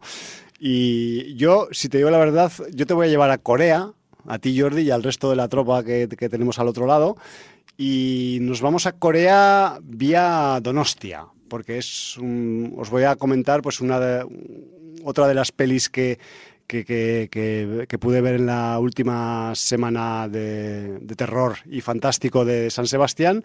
Y concretamente, aunque la semana de Donosti es de terror y fantástico, la película que os voy a comentar, más allá de que tiene algunos tintes mm, un poco terroríficos, es más bien un puro suspense policíaco coreano, policíaco barra criminal, porque aquí se ve de los dos lados, y en el que pues vamos a tener una mm, propuesta que nos va a retar como espectadores. Aunque mm, nada es nuevo y nada nace de cero y cuando os cuente de qué va esta película, que no he dicho el título, pues quizás os va a retrotraer algún título que os pueda sonar mm, previo del acervo popular que tenemos todas en la cabeza. Estoy hablando, estoy introduciendo una película eh, coreana que se titula eh, Devils, Devils, si lo quisiéramos pronunciar más o menos con mi mm, inglés macarrónico.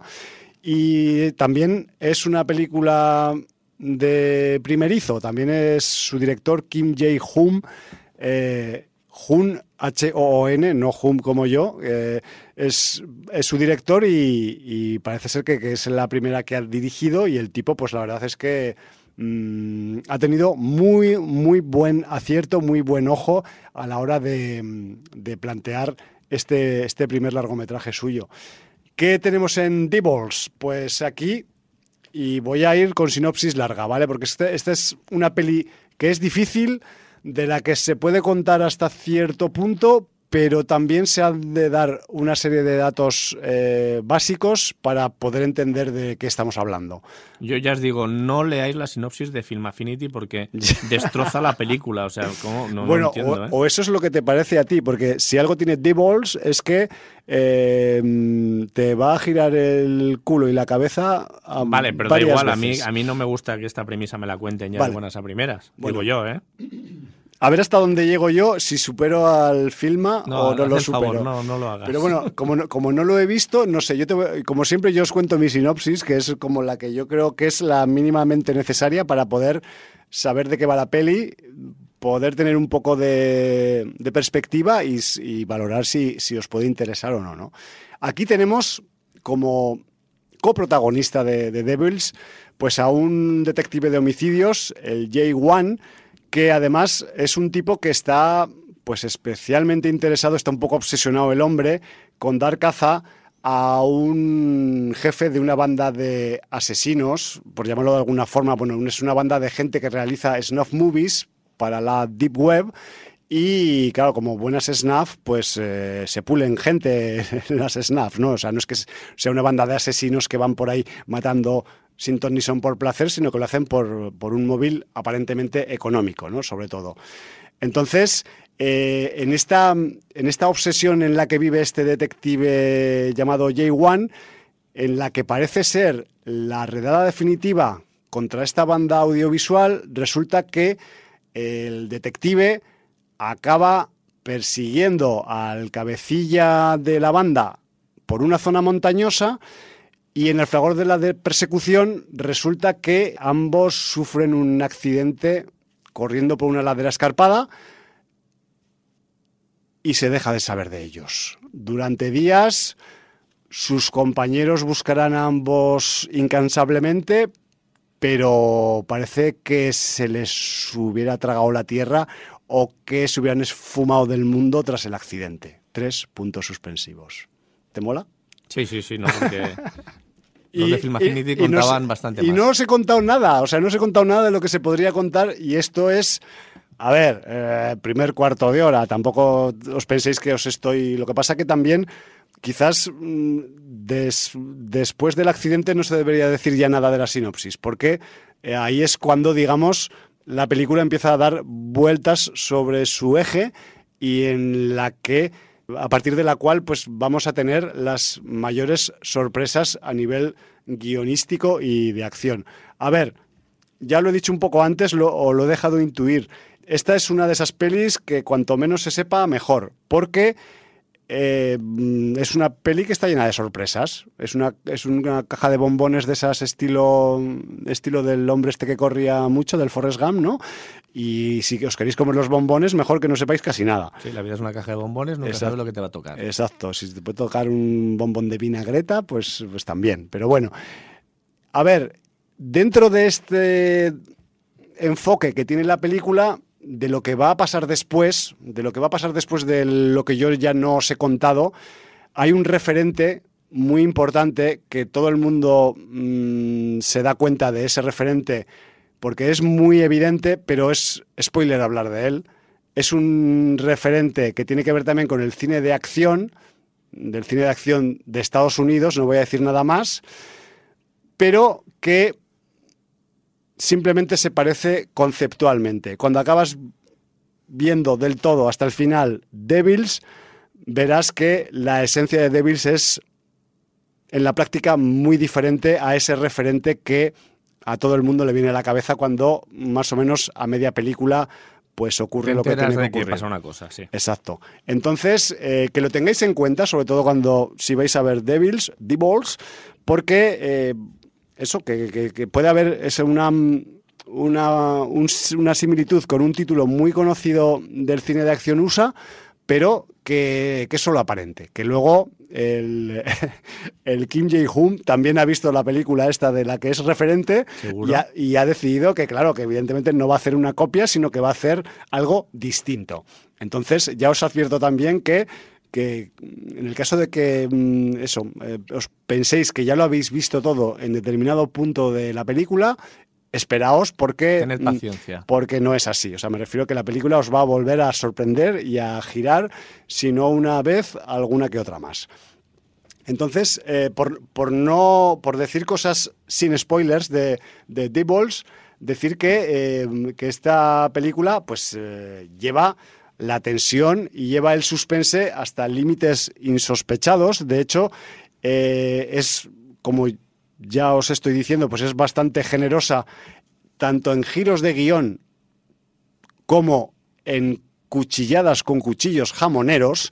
O sea, mm, de nuevo aquí en D-Balls tenemos eh, otra, otro ejemplo de, de, ese, de ese facto que, ocurre en la Corea del mundo real y es que, que apenas hay armas de fuego en el país porque su posesión y su uso está súper penado y que, aparte de algunos cuerpos de policía, no todos, pues casi nadie tiene armas de fuego en el país. Entonces, cuando eh, tú como persona humana tienes que enfrentar una amenaza o quieres agredir a alguien, lo más fácil va a ser utilizar un cuchillo jamonero o algo equivalente o un arma blanca en su defecto y que, que un arma de fuego. Entonces, Aquí en Devils, de nuevo, tenemos otro, otro claro ejemplo situacional de esta condición del, del país coreano y que, y que se va a llevar también y explotar pues hasta límites insospechados. ¿no? Me refiero que aquí hay,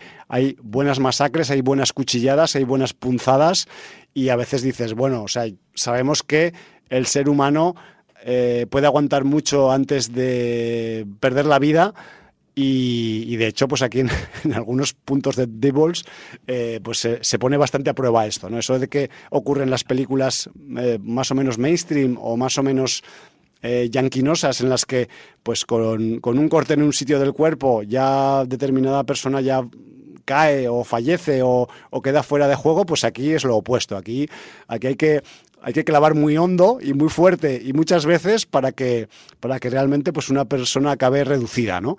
Entonces eso también le acaba de dar eso pues una, una un, barniz de, de, digamos de, tensionalidad también y de, y de situaciones límite con armas blancas y objetos contundentes cualquiera de por medio que va a ser pues bastante, bastante interesante y yo creo que disfrutable para quienes os guste este tipo de registro de, de suspense criminal coreano que aquí además pues pues se va muy al límite con el tema de las, de las armas blancas, ¿no?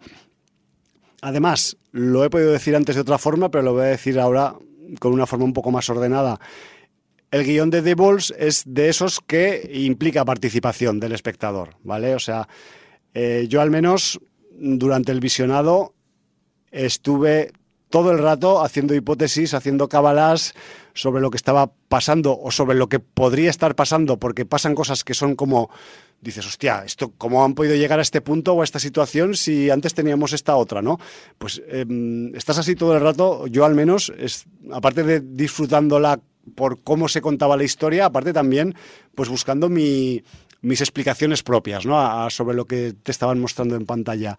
Y, todo ello, además, quizás eh, implementado con que yo este visionado en la semana de Donosti lo vi con eh, subtítulos en inglés y en euskera. O sea, sin subtítulos en castellano. Entonces, como que igual es que estaba yo también más atento, más, más alerta, ¿no? Y por esa razón me entró también bien la película, pero bueno, creo recordar que, que The Balls es de las películas que se han llevado de la franja de los siete en las votaciones del, público de Donosti. Así que, bueno, que me refiero que no soy yo la única que, ha pensado que esta película es muy potente y que, que merece mucho la pena sino que además, pues eso, hay más, hay más gente que, está por ahí, pues en, una onda de pensamiento similar o, parecida a la mía. En el reparto tenemos, por supuesto, pues eh, por encima de todos los demás, a, a, esa, a esa pareja de, personajes que son, que son lo opuesto, ¿no? El detective y el asesino. El, detective obsesionado con el caso, que es el actor O Day One, que, que igual por su cara nos puede sonar también pues de ser un habitual de los thrillers ultra tensos coreanos como pueden ser eh, Veteran o Libéranos del Mal y luego por el lado opuesto, por el lado, digamos, del, jefe de la banda de las Snuff Movies, pues tenemos a un joven actor llamado Yang Jae-hoo, que, que, hasta ahora pues realmente solo había hecho series de televisión y cosas pequeñitas y esta es un poco menos que su primera película así en plan largometraje. Así que, mm, visto el resultado, vista la visceralidad con la que enfrenta su personaje del jefe de la banda de Snuffers, pues eh, a Yang Jae-hoo yo le, albergo ahí pues un poco de, futuro en esto del, acting, de la profesión de actor, porque realmente pues está mm, bastante bien, parece, parece que sea un tipo con bastante más experiencia de la que tiene y, yo qué sé, y el tío pues se mete en el papel. Además, eh, ambos dos papeles, eh, los del, el del policía y el del, el jefe de la banda de los asesinos, también requieren eh, pues registros muy especiales en determinados momentos y ambos dos están a la altura y hacen creíbles las cosas que pasan en pantalla, porque realmente el, el, hecho de que haya giros de guion luego debe estar representado en una mm, contextualización actoral también y en ese aspecto pues ambos dos cumplen con creces y, realmente pues yo The Balls la disfruté mucho, creo que es muy recomendable y ya sea solos o acompañados, eh, os recomiendo su visionado. Yo lo había acompañado de un montón de gente en, creo que fue eh, el lunes por la noche, el día que llegué a, la semana esta, en esta edición. Y, yo qué sé, que, es de esas pelis en las que la platea, la platea del, teatro principal se queda casi totalmente en silencio y que nadie hace ningún comentario y eso es que quizás porque es la película le está calando a la gente y ni se le ocurre pues soltar chascarrillos ¿no? al respecto. Así que bueno, desde aquí, al menos desde mi parte, recomiendo The Balls como película de suspense criminal coreana, de esas viscerales y ultratensas que te dejan la espalda como un palo. Espero que la veas en algún momento, Jordi. Pues muy bien, así haremos y, bueno, pues eh, vamos a pasar de una película coreana sí. a una película alemana. Alemana. Alemana hacen películas en Alemania también. Yo pensaba que eso películas, Y películas de género. Y ahora verás de qué tipo de género. Ya ves, ¿sabes por qué hago este comentario un poco jocoso? Y, hago un interludio, ¿vale? Y te, voy a joder la, perdón, ¿eh? la introducción de la película de la que vas a hablar, pero es que...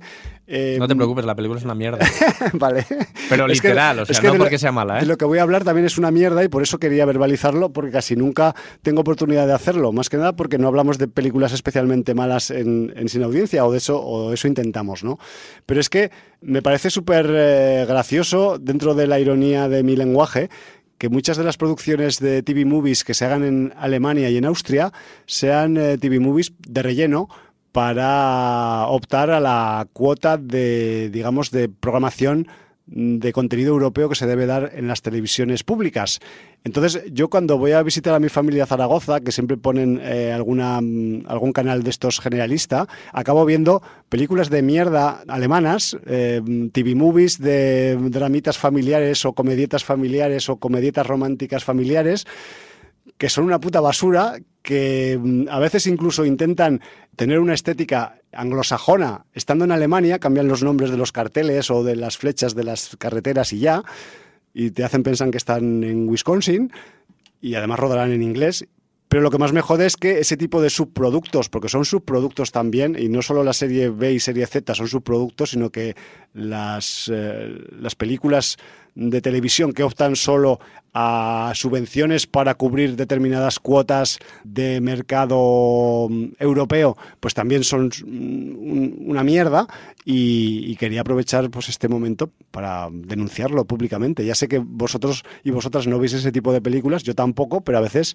existen y hay gente que se está lucrando con ellas y lo cual pues me da un poco de rabia, la verdad. Bueno, esto siempre desde que han existido subvenciones y cosas similares, siempre ha habido quien ha querido aprovecharse, ¿no? Pues sí. He hecho, este, hecho este paréntesis sobre las películas de mierda alemanas. Vamos a hablar de una película alemana, va. Sí, pues la película se llama Holy Shit. Vamos. Scheiße. Es una, es una película que fue la sexta película de la maratón del Terror Molins de este año. Recordad que este año, en homenaje al 50 aniversario de la primera maratón en el año 73, que fue de 16, 16 horas con 8 películas, pues también fueron 16 horas con 8 películas. O sea que lo que normalmente sería la sexta película, que sería ya la, la última, pues aquí era todavía la antepenúltima. Entonces nos, nos dieron esta Holy Shit, que es una película que dura 90 minutos, canónica, Está dirigida y guionizada por un tal Lucas Rinker, Y bueno, pues tiene un, un elenco de, de, actores alemanes que, bueno, pues yo la verdad no tengo el gusto, aunque debo decir que el señor eh, Thomas Niehaus, que es el protagonista, hace de Frank, un arquitecto, pues realmente está muy bien en su papel, en su sufrido papel en esta bueno. Holy Shit. Bueno, pues eh, como os podéis imaginar por el título, que, bueno, traducido sería así como bendita mierda. Sí, o mierda sagrada, ¿no? O mierda sagrada, sí. Pues más que mierda sagrada sería por una expresión de bendita mierda me he metido, ¿no? Pues sí. algo así. Sí, puta mierda. Sí, puta mierda sería un título más, más, al uso de lo que sería así. Más coloquial. Aquí, más coloquial, sí. Bueno, pues aquí lo que tenemos es un tipo que es arquitecto, que están en una... Él despierta en un policlín, dentro del policlín, y cuando despierta, el policlín no está en la situación vertical que debería estar. Mierda. Con lo cual él tampoco está en la pose que debería estar dentro del policlín, que sería uh -huh. normalmente sentado o de pie meando o sentado cagando, ¿no? Sí, sí, sí. Y que además eh, ese policlín debía estar instalado en algún sitio que están haciendo obras, porque eh, sabéis que el cemento armado se hace con unas varillas de metal muy largas sí. que se ponen pues, para hacer los pilares dentro de un encofrado sí. y entonces eh, tiran el, el, hormigón y entonces como lleva esas varillas de acero por dentro se convierte en hormigón armado, ¿no? Sí, sí, para darle más resistencia. Multiplica su resistencia Correcto. y su fuerza. Pues una de esas varillas atraviesa todo el policlín pero pasando por su antebrazo. Hostia. Prácticamente a la altura del codo. Por aquí. Sí. La película es absolutamente explícita en sangre, en laceraciones, en rotura de huesos y en mierda. Shit. Porque está en un policlín. Claro. Y encima en un policlín que no está en su posición habitual, con lo cual, pues la mierda pues va a tener un juego importante. Sí, con la gravedad. Por, por la gravedad y por porque a lo mejor eh, elementos necesarios para intentar mm, girar su situación van a estar, han caído mm, por, por, esas cosas que tiene la gravedad eh, en sitios donde para acceder has de pasar por esos restos orgánicos que ha ido depositando la gente poco a poco en ese policlín, etcétera, etcétera. Capas de mierda, ¿no? Capas de mierda, directamente. Eh, la película empieza con este hombre que se encuentra en esta situación y por el contexto que tenemos a través de una megafonía que nos anuncia qué es lo que está pasando, vamos a saber que este hombre se llama Frank, que es arquitecto y que está eh, en una fiesta de voladura de un antiguo edificio porque se va a construir algo nuevo ahí. Entonces está, digamos que el presidente de la compañía llamándole por megafonía para que vaya a hacer el discurso de presentación del proyecto y que queda una hora para hacer la voladura. Y él está ahí agarrado con el, con el, con el hierro atravesado en el brazo. Él no puede escapar de ya. ese policlín, bueno. pero va a ir descubriendo cosas y tenemos eh, que esto mmm, yo creo que es un completo acierto, que la película va a transcurrir a tiempo real hasta la voladura. Claro, como una especie de final de la cuenta atrás, ¿no? Correcto. Porque además, eh, poco a poco la megafonía va mm, haciendo llamadas, comentando cosas con la gente y diciendo el tiempo que queda para la voladura, ¿vale? Entonces, Qué bueno. Fuerte. Buena, buena, es buena idea. Esta. Con este estrés nos vamos a encontrar una situación un poco como la que hizo Rodrigo Cortés en, con el Ryan Reynolds en Buriet. Buriet, sí. Eh, pero, pero con un hierro. con un hierro dentro de un policlín y con situaciones, pues algunas escatológicas, otras de sufrimiento, otras de, bueno, sufrimiento físico sí, y de, dolor. De desgarro. Y no, no va a jugar la, la baza de Buriet en el sentido de que vamos a tener solo un protagonista, sino que aquí, aunque el reparto es muy cortito, vamos a ver alguna protagonista o algún protagonista más uh -huh. durante el transcurso del largometraje. Vale, vale, vale. Lo cual va a dar pie a diferentes situaciones y eh, algún giro también. algún giro argumental. Algún giro de varilla sí. metálica. Uy, la varilla, madre mía. Es que a mí ya solo eso ya me has enganchado, tío. Sí, no, no, no, no. La película está muy bien, está muy bien interpretada, tiene un humor negro y una so socarronería brutal. Eh, la película está muy entretenida, ayuda mucho en que vayamos a reloj corrido hacia esa demolición, porque además vamos a tener inputs poco a poco de dónde está colocado ese, ese policlín. Claro, dónde ha podido ir, si, ¿no? si está cerca de la zona de voladura o no, eh, si está cerca o es factible que alguien pueda escuchar o no a alguien pedir auxilio. Eh, bueno, todos esos elementos van a ir jugando en ese contrarreloj para que la espectadora o el espectador estén pendientes de, de qué va a pasar y de si Frank va a lograr realmente eh, que alguien le ayude o no va a conseguir ayuda. Eh, Es muy curioso porque es una película muy pequeñita, es una serie B, está hecho con muy pocos medios y entonces solo lograron cuatro policlins Para trabajar en la para película. trabajar en la película. Claro, claro. No También son caros, ¿eh? Sí, no, no, y y- claro, es una producción de bajo presupuesto y les dieron cuatro policlins. Y eh, tuvieron que ser muy fidedignos al rodaje del orden cronológico de la película Claro. porque digamos que el policlín va eh, sufriendo accidentes durante el transcurso de los 90 minutos Claro. y entonces evidentemente no podían haber daños en el policlín antes de que pasaran cosas. Sí, señor. Por lo cual Lo eh, tuvo que filmarse con, con un eh, con un control muy grande eh, a nivel de, de la cronología de la historia para que realmente luego no hubieran pues esos momentos que, que tanto disgustan al público de ostras, eh, aquí han tenido un error de récord importante, ¿no? Está claro. Eh, eso está muy cuidado en la producción. Yo me lo pasé muy bien, la encontré muy entretenida y muy disfrutable. Si tenéis aversión al tema fluidos, al tema... eh, incluso pues, espacios cerrados también, ¿no? Sí, espacios cerrados. No es, no es muriendo, es un ataúd, es un policlín. De algún, en algún momento puede acceder a la puerta más o menos para que entre luz. eh, no es tan eh, claustrofóbico. Es más la situación y la penuria y el dolor físico que, y la inmovilidad que, que le somete la varilla al, al pobre Frank que otras cosas, pero sí que el, el elemento escatológico está muy presente en varias escenas y la gente que sea propensa al asco de temas escatológicos, pues no lo va a pasar bien. Eso también os lo digo, porque en este sentido eh, es muy explícita y para la gente que no lo tolere y no le parezca, bueno, a nadie le parece agradable, pero eso, que no lo tolere, pues le va a parecer una película bastante escatológica, que lo es.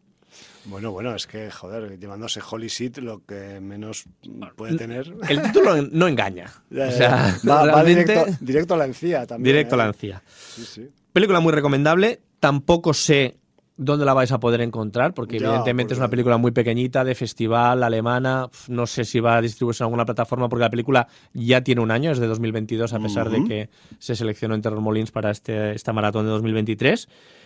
Pero si, si os cruzáis. Mira, me está poniendo aquí que posiblemente vaya a filming a partir del 24 de noviembre. Ah, mira, pues eso es quizás por el eco que se ha podido hacer igual en el festi. Bueno, sí, bueno, pues. Porque Filmin también tiene algo de relación con. Sí, no, no. Filmin, eh, hacen su parte de, también de. de- de cortos, retro- o retrospectivas de otros retrospectivas años. de otros años y, cortos. Este año, por ejemplo, ha, ha hecho cortos de otras ediciones Ujú. del Terror Molins, tienen colaboraciones siempre. Qué Entonces, bien. bueno, pues eso. Mola que, que Eh, la gente se relacione, tío. Es curioso porque me ha aparecido aquí en la ficha filming próximamente a partir del 24 de noviembre. O sea que. Eso es esta semana. eh, este viernes. A partir de, Qué guapo. de este viernes. Pues la verdad es que, oye, me está dando la impresión de que tuvisteis una maratón, o sea, no sé cómo sería en el resto. a ver, pero- hubo de todo. Yo creo que estuvo a un nivel Pero bueno, entre bueno entre con esta, algunas eh, producciones notables. Sí, sí. Yo con esta me lo pasé muy divertido, además eh, no es muy larga.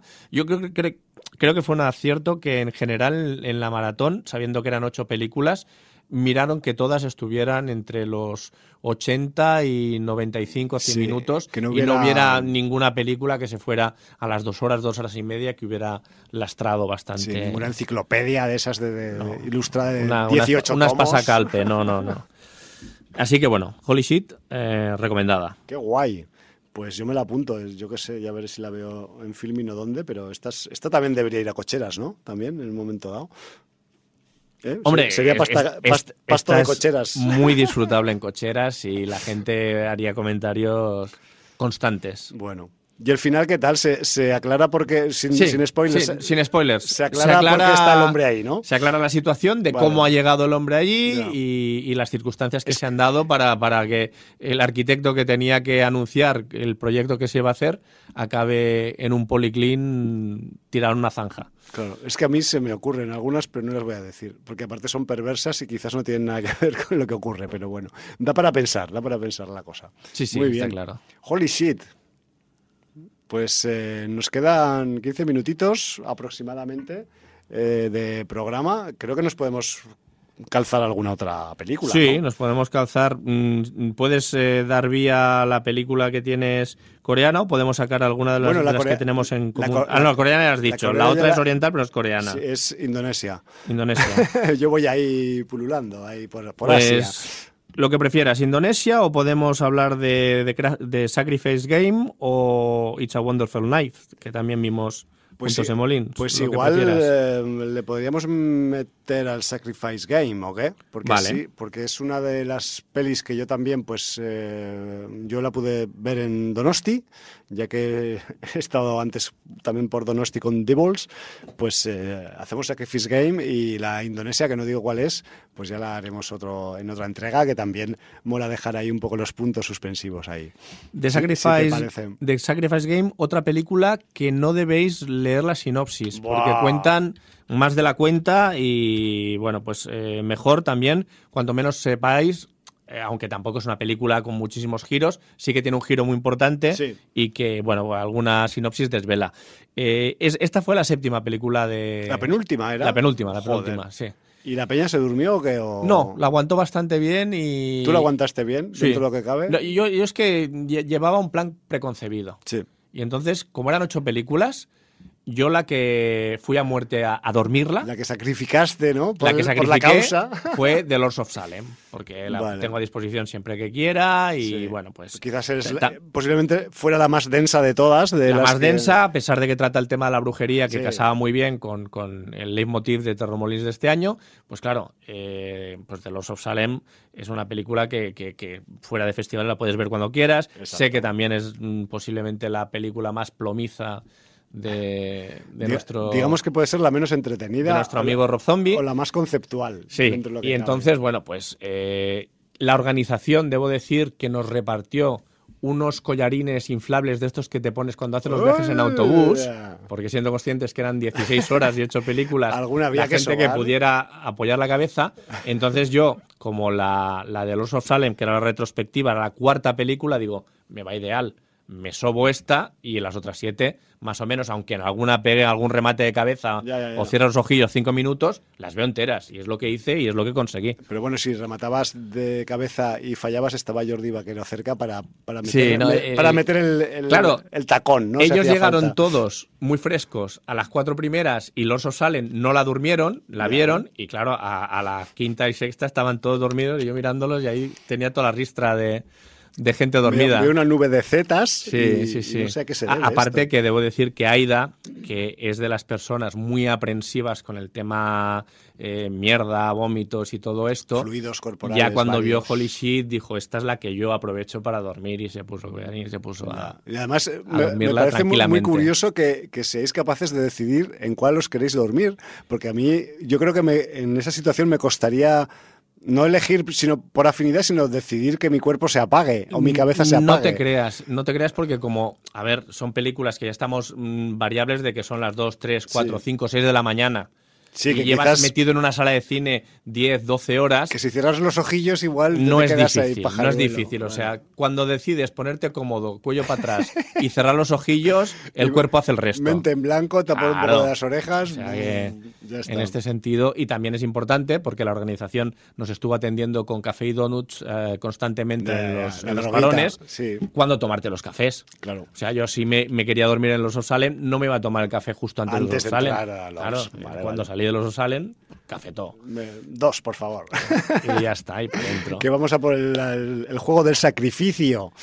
Sí, pues es una producción, 100 minuticos, era de las más largas de, la maratón, eh, de 2023, de Estados Unidos, dirigida por Jen Wexler. Sí, que es una señora. Sí, que además eh, co-guioniza con eh, Sin Redslitz, ¿vale? Es, según veo en el internet, es la segunda película que hace esta mujer. Hizo The Ranger en 2018, que es otra peli que creo que también es de, registro terrorífico. Y en The Sacrifice Game, pues tenemos otra película cuasi navideña, ¿no? Sí, empezando, ambientada en la Navidad. detalle. Y tenemos un grupo de gente disfuncional que nada más empezar la película vemos que se dedica hacer cosas disfuncionales. Sí, que de hecho igual hasta ni, ni deberíamos hablar de ellos en primer lugar porque no, los protagonistas son dos chicas. Sí, eso está claro, pero quiero decir, en el prólogo ves una gente disfuncional que hace cosas disfuncionales. Sí, Punto. bastante hardcore. Bastante hardcore y, y bastante asociales. Sí, totalmente. Decir que la película... Creo que, o sociópatas directamente, La película está ambientada en los años 70, también del siglo XX, que es un dato importante. con lo cual podría haber así reminiscencias de gente que no vamos a nombrar para no... Sí, de, pues ya sabéis que los 70 fueron muy locos, eh, la gente tomaba muchas drogas en los States al menos. Yo solo voy a decir eh, el título de la canción de los Beatles, que se llama Helter Skelter. Vale. Y que además esta canción eh, se considera un, porque los Beatles han hecho muchas cosas y entre esas muchas cosas posiblemente fueron uno de los una de las bandas pioneras que puso la primera piedra para lo que luego se conoció como heavy metal. Y si no, escuchad mm. Helter Skelter y sabréis los señores de, de Black Sabbath y los señores de Led Zeppelin, los señores de Deep Purple, pues lo que mamaron. Claro, ¿de dónde, de dónde sacaron sus ínfulas, no? Que, todo sale de algún sitio, que nada sale de generación espontánea, porque para eso tenemos a la ciencia para que nos, nos diga de dónde salen las cosas, ¿no? Nada, nada, se genera porque si todo sale de algo. Después de este prólogo, pues lo que dices tú, tenemos un, colegio. Un internado. Un internado, sí. De chicas. Eh, donde, bueno, pues hay un montón de chicas, está la típica rarita que la tienen todo el mundo, pues de alguna manera eh, allí en un rincón y nadie le hace ni caso. Que súper eh, bonita también ella. Bueno, a mí me encanta. estoy, tirando ya mi filia hacia una parte del, del, casting y eso no lo debería hacer en directo porque si no os influencio. Tienes las chicas que precisamente a esa rarita y tal le hacen bullying y la dejan marginada. Tienes luego la que tiene una buena relación con las guays, pero ella pues tiene sus problemas familiares y, es un poco insegura. Luego tienes la profesora guay que le gusta eh, que todas las chicas pues estén integradas y tal, aunque luego realmente pues estas adolescentes hacen lo que quieren. Entonces, bueno, pues como bien has dicho, son fechas navideñas y toca irse a casa con la familia. Sí. Pero... pero primero, la rarita parece que está acostumbrada a pasar la Navidad en el internado. Sí, parece ser que no va a ser la primera vez que la dejan colgada en Navidad. Y luego, por otro lado, nuestra protagonista, que en principio se tenía que ir con su familia, pues recibe un mensaje de su padre. De última hora, además. De última hora, cuando ella estaba ya con la maleta hecha para irse a casa. Tope chungo. Que este año se va a tener que pasar las Navidades en el internado. Yo creo que hasta aquí es lo que tenéis que saber de la película. Sí, y que a veces eh, pues en las películas eh, hay vasos comunicantes y lo que has visto en el prólogo pues puede tener relación con lo que vaya a ocurrir después. Y ya está. Y me refiero que con eso ya pa'lante con todo. Y, y, en este contexto de eso de, fechas prenavideñas de mm, internado que se vacía de un grupo disfuncional Mm, haciendo cosas disfuncionales por la región y además, pues el aislamiento del propio internado, del, lugar en el que se encuentra el internado en sí mismo, que es una zona pues bastante natural, boscosa y tal, con, con no demasiadas comunicaciones con las poblaciones cercanas, y el hecho de eh, que mm, pues mm, la lo que es el internado quede prácticamente vaciado, pues eso genera la situación perfecta para hacer un ejercicio de terror que tiene que ver con el terror que podríamos asociar un poco a, la, a los, mm, no sé cómo decirlo sin hacer spoilers, a los cultos ajenos al cristianismo y, que además pues eh, vamos a tener pues un planteamiento de como de película de supervivencia por parte de las dos jóvenes protagonistas o coprotagonistas principales y que, y que lo que a priori pues como muchas veces pasa en las películas de terror, eh, los personajes iban a vivir una situación supuestamente cómoda y tranquila eh, para, aunque sea, pues pasar unas navidades eh, fuera del contacto con sus familias, pero el hecho de quedarse solas va a implicar que, pues eso, que van a tener más que pasar la Navidad solas, van a tener que pelear por su vida para intentar vivir la siguiente Navidad, ¿no? Es un poco ese el planteamiento que hace The Sacrifice Game. El Sacrifice Game al que hace mención el título no se puede decir nada al respecto porque es una de las cosas más guapas y más interesantes que tiene la película. Además tiene que ver con el giro que te va a dar la película porque cuando la espectadora tiene muy claro que la película mm, va por unos derroteros y que es claramente un subgénero en concreto dentro del terror, pues la directora te dice, pues te lo has creído. Claro. Hasta aquí. Ahora, ahora te voy a dar la voltereta. y además, pues es otra de Sacrifice Game, otra de esas películas de las que ya a priori ya sabéis demasiado sobre la película. Yo, si te digo la verdad, Jordi, la abordé en su momento en Donosti eh, sin apenas saber nada más que el título. Simplemente me atraía ya el título de por sí dije, bueno, esto, joder, tiene buena pinta, ¿no? O sea, está bien elegido. Pero no sabía nada más, no sabía que había internado, no sabía que había eh, chicas adolescentes protagonistas, no sabía que había grupo disfuncional. Y vosotros ya sabéis un poco más que yo, pero tampoco hace falta que sepáis más. La película, yo, si os digo la verdad, me hizo pasar un bastante buen rato de los que se pueden pasar en Donosti. Parece ser que a la gente, a diferencia de Devils, pues no le pareció lo mismo esta vez. A mí sí que me, yo pasé un buen rato, pero las notas que se llevó allí de Sacrifice Game fueron bajitas dentro de lo que se ha votado este año. Pero yo eh, creo que es una película que dentro de que tiene algunos parámetros bastante originales.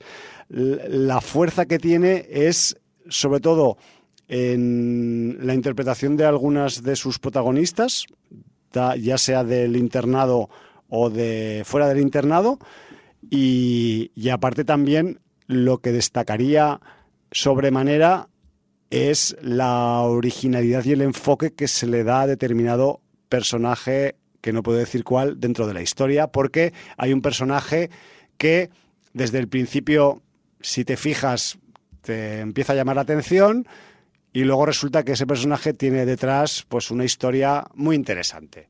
Y eso hace que la película sea pues dentro de su mm, estandarización pues especialmente original. Y no sé si me estoy explicando bien sin hacer spoilers. Sí. Bueno, al menos está siendo...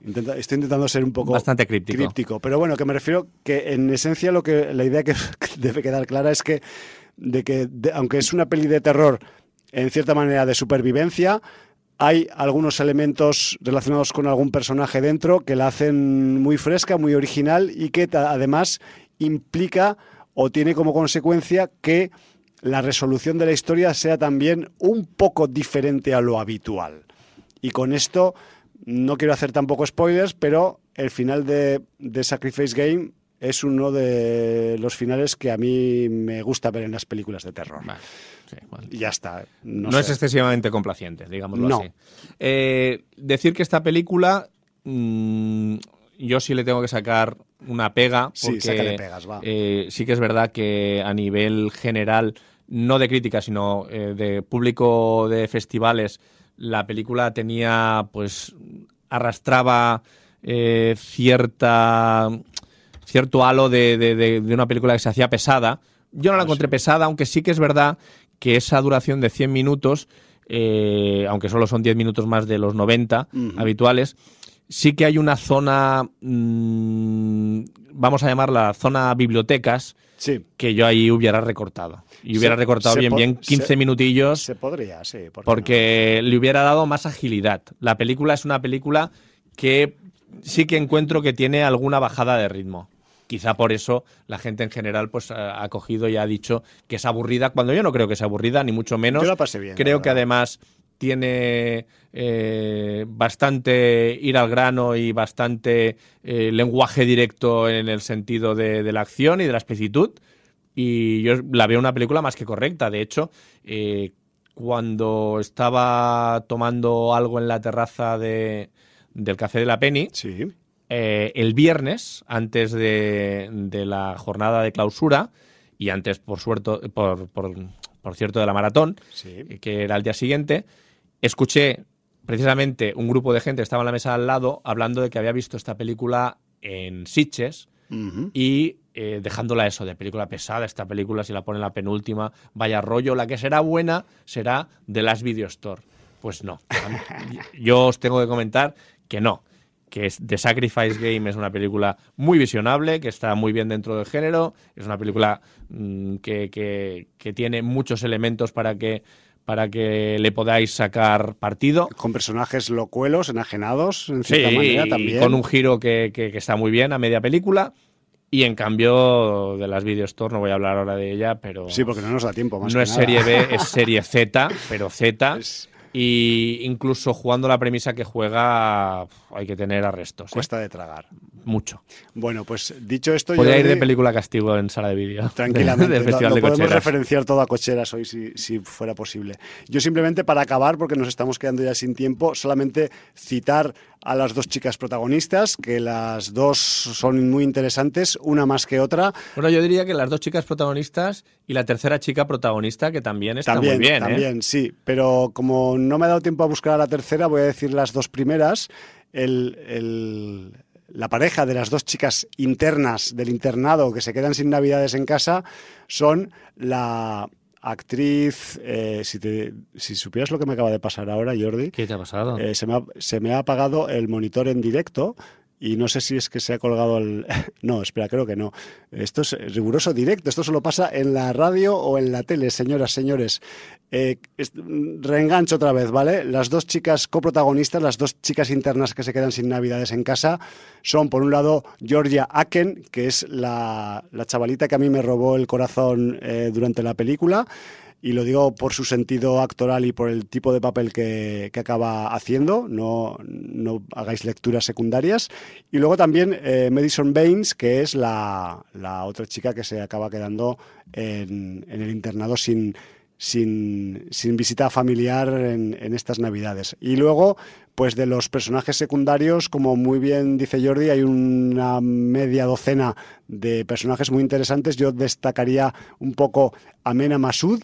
Mena Masud es un tipo que, que es de origen egipcio y que quizás lo vais a notar en la película porque es el, el único personaje que, que- podría ser pues no blanco ¿no? dentro de la, de la función, aunque Melissa, eh, perdón, Madison Baines también es así un poco como, tiene un, tiene un toquecillo como así como de mezcla étnica, pero, pero el, el Mena Masud seguro que os va a resaltar porque dices, este tío que hace en Oklahoma, ¿no? O en, o en Wisconsin o donde carajo estén, ¿no? Porque es, es un tipo ahí que, que, aunque sea egipcio, pues puede pasar más por, quizás por latino, ¿no? O por, o por, o por algo así. Pero bueno, dicho esto, eh, pues también un poco, eh, y ya yéndonos hacia el final, eh, estoy de acuerdo bastante con Jordi, que es una película que, se disfruta. Yo le pasé un buen rato visionándola. Y de hecho, pues eso, tiene esas cositas pequeñas que hacen que pelis estándares sean diferentes, ¿no? Y esta, para mi gusto, lo es. Y eso tiene que ver con el enfoque de algunos personajes, con el final y con la explicitud con la que trabajan ese grupo de gente disfuncional de la que hablaba Jordi al principio del comentario, que a veces es bastante explícit en todos los sentidos. Pues sí. Yo creo que con esto llegamos al final del programa. Sí, sí, no, ya vale, ya, estamos vale. ahí ya, ya rozando- ya- ya nos hemos eh, pasado de la línea, pero poquito, eh, afortunadamente.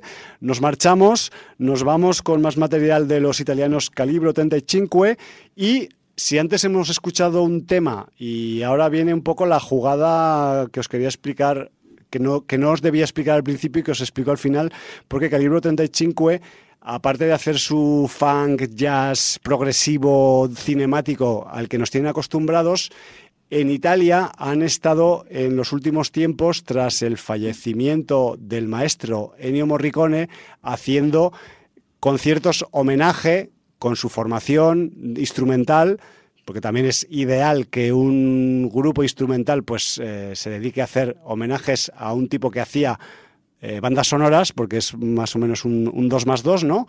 Y Calibre 35 se, se pegaron la tira de meses girando por toda Italia haciendo homenajes a Morricone, pero también acabaron registrando dos volúmenes de un recopilatorio de sus interpretaciones de Morricone tituladas es, a ver si lo pronuncio bien, ¿eh? Eschaco al maestro, que sería algo como Jaque al maestro.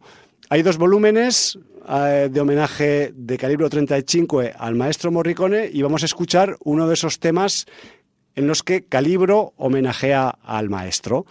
Eh, yo no he querido elegir uno de los prototípicos del maestro y no me quiero meter en el rollo del western, sino que he indagado un poco más y he cogido pues eh, otra de las muchas referencias que tenía Ennio Morricone, porque si igual los spaghetti western le dieron la fama mundial, si un día os da por mirar el currículum de soundtracks que tenía este hombre, o sea, ha abarcado todos los tipos de estilos habidos y por haber, desde los más, digamos, esquinados a los más mainstream.